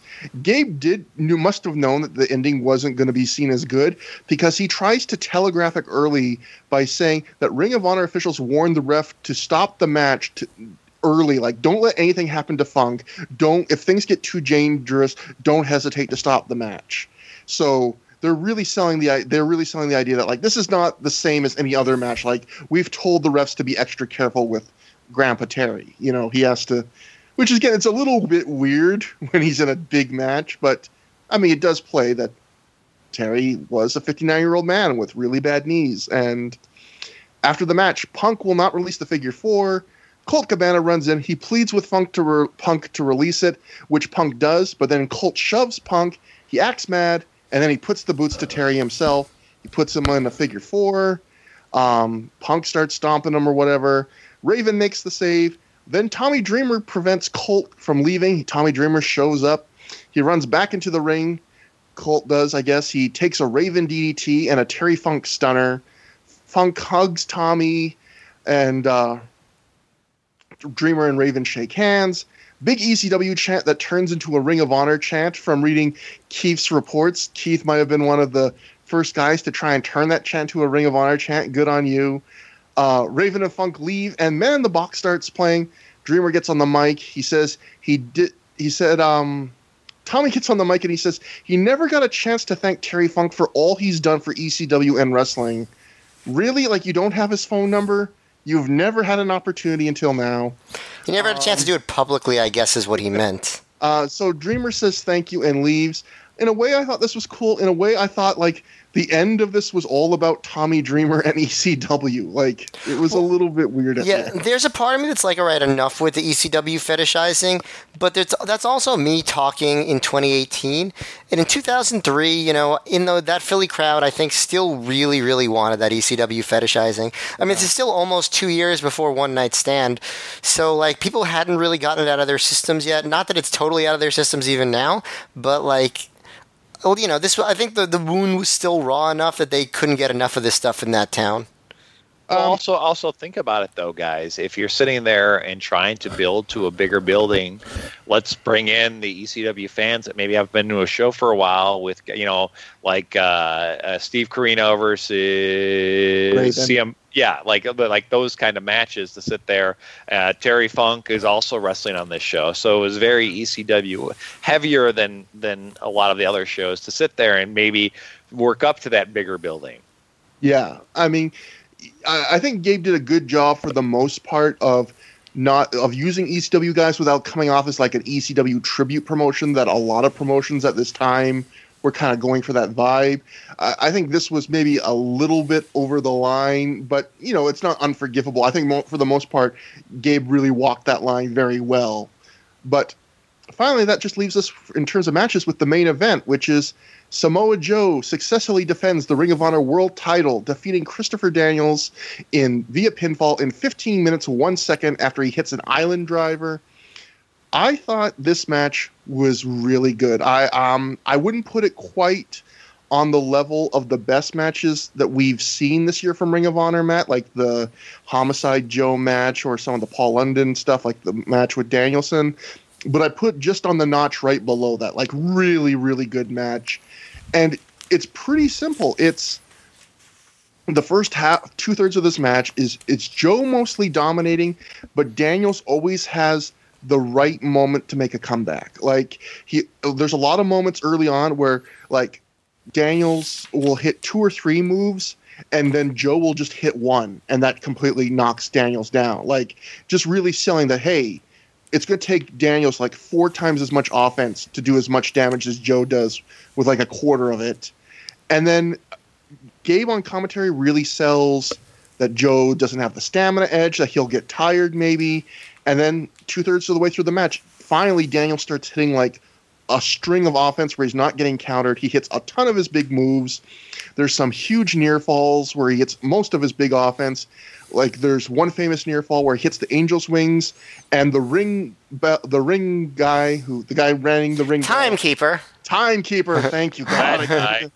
the, the time guy. Um, he rings the bell. He gets fooled by a 2.9 count, and Daniels and Joe later said they were actually happy. That was a legit goof, but they both felt like that made the match better because it freaked everybody out and made them think maybe it was a real thing. And in fact, Stephen DeAngelis has to get on the mic after and say, like, the match continues because they legit fooled the timekeeper. And yeah, and just big moves. My one complaint about this match is the crowd is on such a high for the final near falls for Daniels. They really want him to win. He's such a baby face here. And then Joe just does the choke. Daniel survives. He hits. He hits the Island Driver. It's over and it felt like almost like that Maff Samoa Joe match we watched a few shows ago, where the crowd's on such an emotional high, and then you cut it off so quick. But then again, that's part of Joe's character, which is if you let up even for a second, he'll just kill you. Like if you hit five moves in a row, but then take a breath, he'll come back and just destroy you. Well, on the other hand, it just you could kind of feel like it's not like the crowd didn't love it the match, but you could tell like they were so excited and then joe wins and it's just that kind of that silence afterwards like oh he's done it again but still really really good match just these two really meshed well together and uh, keith what did you think about the match? I absolutely loved it live. Uh, watching it again was just was excellent. Uh, i think a lot of people you know were thinking for seeing a title change here. Unlike the first of uh, Samoa Joe's title defenses, it was something where they felt that Daniels had a shot. They didn't realize in foresight the destiny and prophecy of Christopher Daniels was to win the belt sometimes in 2017, but uh, that just goes without hindsight. But uh, yeah, I, I, I, thoroughly enjoyed the match. I mean, Joe Joe was always a great champion and a whole lot of fun. But I think the crowd sort of felt that this was, uh, you know, the best chance that Daniels had at that and it's something where you know the guy that doesn't shake hands, the the leader of the main heel organization here within the company, incredibly solid worker. I mean, Chris Daniels is is is the guy, and just it was it was so much fun. And, and then you know the count the the issue with the timekeeper and such, I think really added that as well, where everyone was just like, ah, that's got to be it. Like it was something where it was just the craziest near fall that I had ever seen, where it was something where they actually, you know, where you've seen near falls where they sit there and like, oh, it's two and a half, like where it just like was like, wow, like just up at that right period of time where it was just just crazy, and just the follow ups, like these two guys just worked extremely well together. Just it was it was a whole lot of fun. I mean, it wasn't. I agree with you guys that it maybe wasn't like the best match of Ring of Honor in 2003, but my God, was it was it something? Like just they they they flowed so well and perfectly here. Uh, Joe getting the choke out at the end when we're reversing the move was wonderful. It was just it, re, it reminded me of how great that Samoa Joe title championship run was. So I mean, just uh, uh, outstanding performance by both guys here. Yeah, Matt, where did I mean? Maybe we don't want to give away too much, but like, where are you kind of thinking this ranks in terms of the big 2003 matches we've seen? Oh, it's I, ha- I am not prepared to answer that question. Yeah, let, let, but, we'll leave that for the end of the awards, but yeah. it's probably safe to say you probably like this too, right? Yeah, yeah, it was great. Um, I, I feel like pretty much exactly the way you felt it. It was just like barely a notch below the best matches of the year. Um, you know, maybe like the second best Joe match of the year behind the Homicide match yeah. so far. Um, and what I really loved is that it felt like such a main event. Like it, you know, the, just the, the you know, that quote big fight feel. It had it. And what I really thought was smart was these two guys came in and they knew, like, all right, this this is a long ass show. And so we're going on at the end of it. And fortunately for them, the crowd was super hot for it because they really wanted the title change. But they were smart to say, all right, we're not going to like bring him down and bring him back up. We're just going to go balls to the wall. And that's what they did. You know, they started the match right at the bell. Joe kicked Daniels in the face. You know, they just did all their big spots. The timing was perfect, like you said. Daniels was pure baby face. You know, um, they had a little bit of stuff with. Um, danger and you know the like Joe dragged her into the ring and you know stuff like that. But really, it was just a classic you know David versus Goliath situation where where Daniels was sort of like hoping that Joe would punch himself out, and they did all the big moves. And you know, this was one of Daniels' best performances, I think, in ROH uh, up until this point. And you know, Joe was being you know a high end Joe performance as well. I thought the crowd was really really helpful in terms of making it feel special. I li- I didn't mind the finish, you know, like with the way you did. You know, I think sometimes it's good. You bring the crowd all the way up and then you deflate them. You know, not every not every match can have the ending that they want. But the one critique I would have about the finish is maybe, you know, when Joe reversed the Last Rites into the choke, that should have just been the end right there. Instead of having that one extra like get to the ropes, hit the island driver, especially because that was the one big move of Daniels that he yeah. hadn't hit in the match. Like right. he hit every, he hit the best moonsault ever. He hit the Angel's wings. Like he hit everything but that. Right. So I thought maybe it was slightly an anticlimax to just go right from get to the ropes, hit the island driver, it's over. Just get him in that choke, boom, boom, boom, it's over. I thought that would have been a super dramatic ending, but it's a minor nitpick. Uh, I thought they did a great job. I thought it was a perfect way to close out this show honestly, I didn't think this was a particularly great show in the ring compared to other shows that we've seen. So I almost would say, as far as like an in ring, this kind of saved the show from that respect. Like it was a big show, obviously, but this was like the one really must see match on this show, and I thought they did a awesome job. I also think this is a great match if you want to show people how athletic Joe could be, because it's not the offense he does, but the bumping he does. He takes um, Daniel's uh, Samoan drop. He takes a Blue Thunder driver. He takes a top rope Rana. He takes his like Daniel's big modified Uranage slam. He takes the Angel's wings. He takes a huge bump on a German suplex. Like Joe bumps for Daniels like a guy half his size. And when Daniels was asked about this match in a shoot interview, he just put Joe over so huge. He said like there's not another guy in wrestling like Joe, and you can't judge a book by its cover because he goes he is so agile and fluid and like like Joe, when you watch him here, it looks like he goes up for things so light for Daniels. Which, when you look at how big he was, even then, it's it's it's crazy. But like he was so agile here. Yeah, and his charisma is just he's getting through the roof. Like he's already like just presents like a star and this was also one of those move those matches where like this is one of those things I think really helped build Joe where it was like gutsy booking where yes the crowd really wanted Daniels to win it felt like a you know that that would have blown the roof off the place but Gabe just has Joe win and not only does he have him win he doesn't like do any interference or any weird like it's just very definitive no Joe's the better man and we move on so I, I thought good booking too of just that's you know it paid off. Like obviously Joe's performances were a huge part of what made him so big, but the booking of things like this, like he got some big scalps that got him over. And there's one story to tell from this match, and it's kind of a rib where apparently somebody found a, I don't Dr. Keith, I don't know if you noticed this, but Christopher Daniels says that um, somebody on this night found a picture of Christopher Daniels when he was younger and had hair. And they made stickers of him and stuck them all over the Murphy Rec Center. And then on top of that, they put one of those stickers on the Ring of Honor turnbuckle.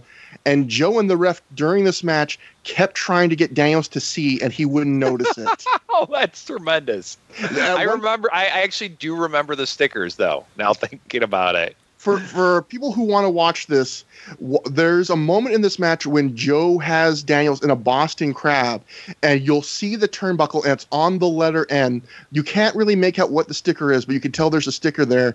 And Daniels tells this story where Joe throws him in the turnbuckle at one point during the match, and and Daniels wants to do some moves they have planned, and Joe's like, "No, just stay there." And Daniels is like, "Okay."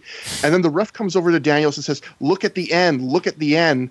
And all Daniels thinks is he thinks he's saying, "Look at the end, look at the end." so he's like, "What are you talking about?" And he says, "Not till after the match I realized they put this sticker there of me with long hair."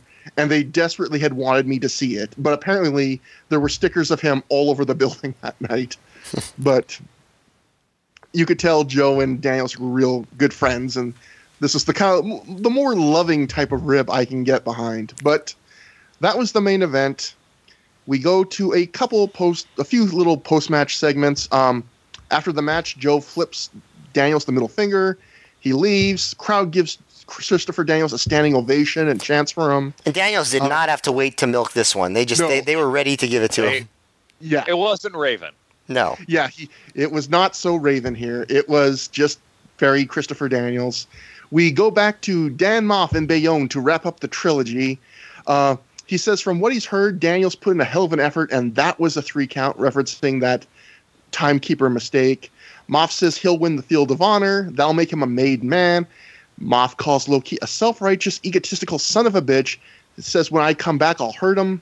Maff then takes off his neck brace and says, This is personal. He then struggles to stand and looks constipated. And that's the end of that segment. Cut to backstage with the Carnage crew. They cut a usual promo about how their lives suck. DeVito's pretty sad. Loc tries to cheer him up. Carnage Crew are coming for Special K. I love the Carnage Crew, crew promos. I think Loc is like such an underrated promo, just in terms of getting over that storyline and being creative about it, getting over the character. I mean, like I liked how he tied in the whip, the whipping that they did, because like yeah. you know we get you know we get whipped at work, we get whipped by our wives. You know, I I just think Loc is very underrated with how he weaves all that together. I think Loc's underrated. Period. Like not oh, the sure. range level underrated, but definitely underrated. I agree. Um, Elsewhere backstage, the Backseat Boys are celebrating with their tag belts. Kashmere suggests they celebrate Atlantic City. Trent Acid is really excited about the idea of room service, shrimp, and hookers in that order, I think. Yeah. Uh, I, I, the one thing I notice about this, um, Trent Acid has the thickest Philadelphia accent I've ever heard. Johnny Kashmere's at number two, but he's like, we're going to get the hookers, and, and the shrimp, Cactail. Like I, I can't. I'm not doing the accent very well, but you know, it's like when you say like instead of car, you're like the car. Like that. That's a Philly accent, and Trent Acid has it all over. Just listen. Don't don't take my bad impression of it. Just listen to a, a Trent Acid interview. You'll hear it. Hey, guys, do you want me to break some kayfabe for you guys? Sure. So so after the show, I I, I went to the Oregon Diner and uh, went went to go get some food. With the Oregon Diner, literally was across the street from from the Fred McMurray Recreation Center, and sure enough, the Backstreet Boys did not celebrate at a hotel with hookers or blowing any of that stuff. I believe they had like some omelets at the Oregon Diner across. Did the they at least have shrimp? At the Oregon, I would not get shrimp at the Oregon Diner. I've never been there, but I would not get shrimp. Clams Casino. I'm gonna say yeah, it's probably better off if the Backstreet Boys celebrated with omelets. I was just gonna say the Backseat Boys are risk takers, and what's a bigger risk than ordering shrimp at a diner in the middle of the night? I said they are a, they are tag team specialist and risk takers. um, and then finally, we end the show with Colt surprise, Colt Cabana's surprise, which is the very first ever Good Times, Great Memories backstage segment. Colt is wearing a tuxedo T-shirt with the sleeves cut off. He has a big, like kind of looks like it belongs on a talk show curved table with a framed painting of a squirrel named Twiggy water skiing on it. Uh, please, hold on, hold on. Please show some respect for Twiggy the water skiing squirrel because he is without a doubt one of the uh, you know I you say what you will about the eighth wonder of the world or ninth wonder of the world, but possibly the tenth wonder of the world is Twiggy, the water skiing squirrel. He's also one of the icons of ROH. Absolutely, he's up there. Yeah. It's crazy because Homicide had to win a match to become the icon of ROH. Twiggy just had to water ski. That's right. But uh, Colt says this will be the best five minute segment in Ring of Honor history, but it's only five minutes because Rob Feinstein was too cheap to give him more time. Uh, Colt says Punk, CM Punk will be on later, but his first guest ever is Julius Smokes, who shows up with Benny Blanco and Slugger. Colt can't understand what Smokes is saying and says that Rob Feinstein is the man since he owns Ring of Honor and is the man trying to hold Smokes down. Smokes, well, well, Smokes also goes blah blah blah blah blah blah, and uh, and Cabana's like, I'm sorry, I don't speak Irish, which which I, I appreciated. Colt asks what the Rottweilers are, and in response, Julius Smoke sings. And I wrote at this point, this reminds me of me trying to do my first podcast because like Colt's trying so hard, and I mean that's part of the joke here. But um, Colt asks if Slugger has anything to say. Slugger doesn't. Smokes gets offended and leaves. Colt says he's out of time. He just got the word from Doug, and we'll get to Punk next week, which becomes a little ongoing thing that they build through the rest of Colt's run. And you know, when asking about the Rottweilers, you know, Smokes goes on some rant about let the gates of hell open, the Rottweilers, ah, like you know, one of those, and uh, you'll get to hear more of that. But it scared me because the gates of hell are going to open. That's so, scary. Uh, Dr. Keith, what did you think about the show as a whole, like revisiting it all these years later? I know this is the one you mentioned wanting to do a long time ago on Twitter. I noticed people were saying, hey, I'd like to do this show, and I penciled the UN. So, what did it think? What was it like after writing about it, seeing it live, seeing it again?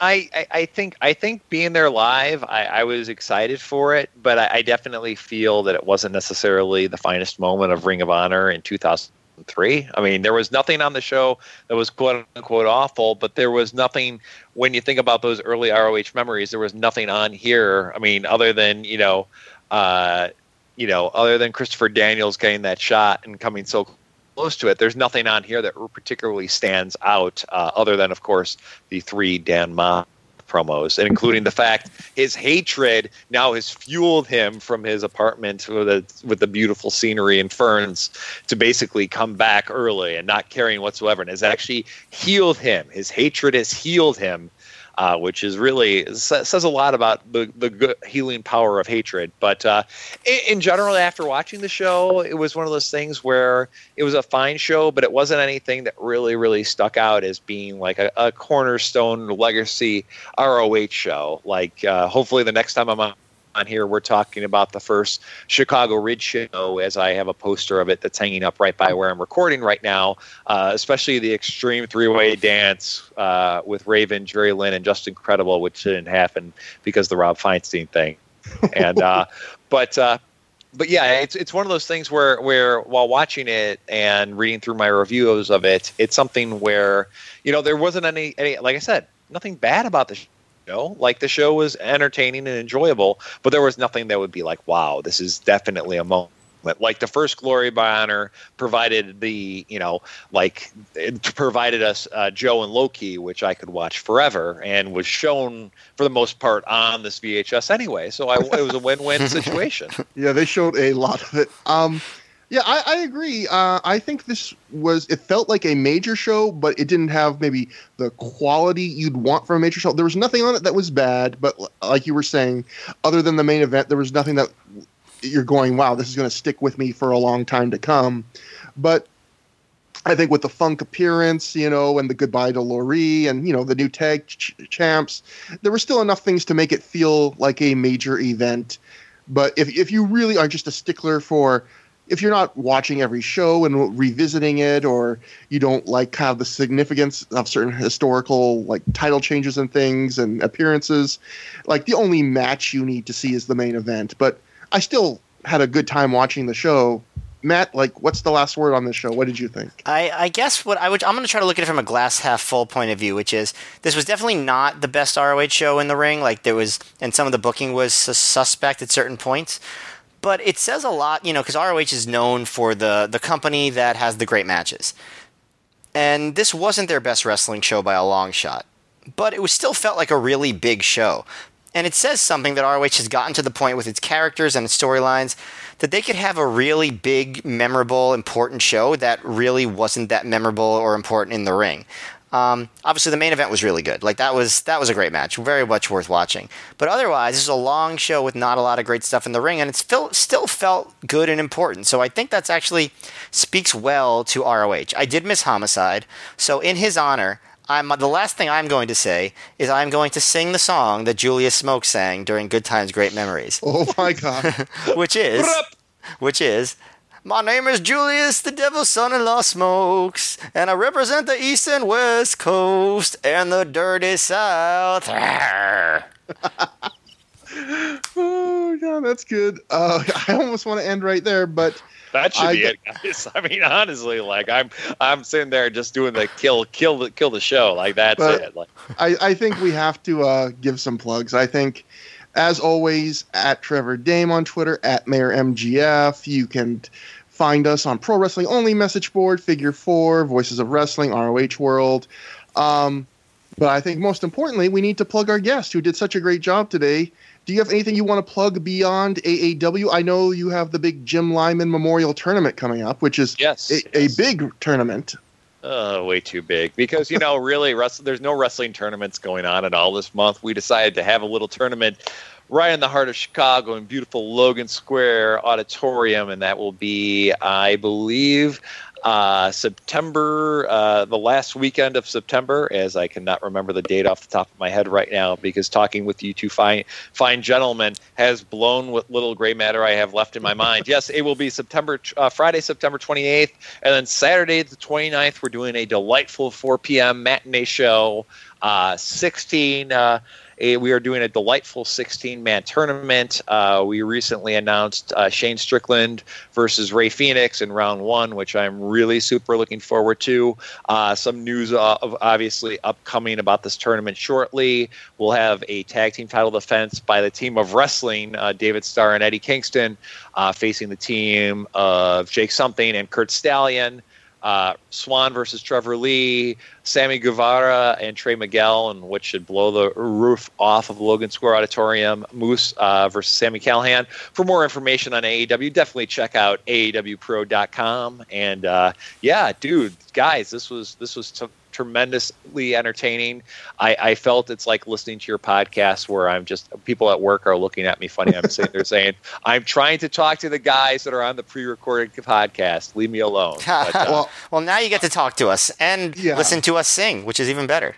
I, I, I did not expect the, the, the, singing aspect of it, but but I but I, I think I think I want to leave it with this is uh, as much as I feel that you know 1990s All Japan, uh, ECW, like as much as those have helped mold me a, as a wrestling fan, I think Ring of Honor for the modern wrestling fan really owes. Uh, I, I, think the modern wrestling fan owes a great uh, d- uh, deal of gratitude uh, to Ring of Honor and to this time period for really putting over independent wrestling. And I really think it's very important. I think it's sort of vital. I think you guys are doing community service work uh, by doing this podcast to revisit these shows because I honestly they definitely deserve revisiting. Although you know they might look sort of aged now that we're what 15 years removed from it, but at the same time, it's it's it's it's definitely. I, I'm glad that there are multiple ROH retrospective podcasts. And more importantly, I'm glad I was a guest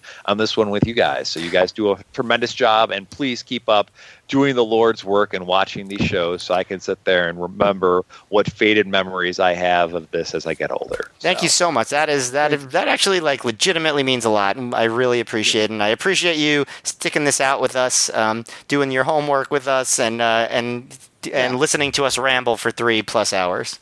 Thank you so much, and like you seriously were just a great guest. So yeah. Thank you, everyone. We'll be back with Tradition Continues. Ring of Honor goes to the Baltimore area. AJ Styles versus CM Punk and Jay Briscoe versus Samoa Joe. So that should be fun. And we'll see you next time.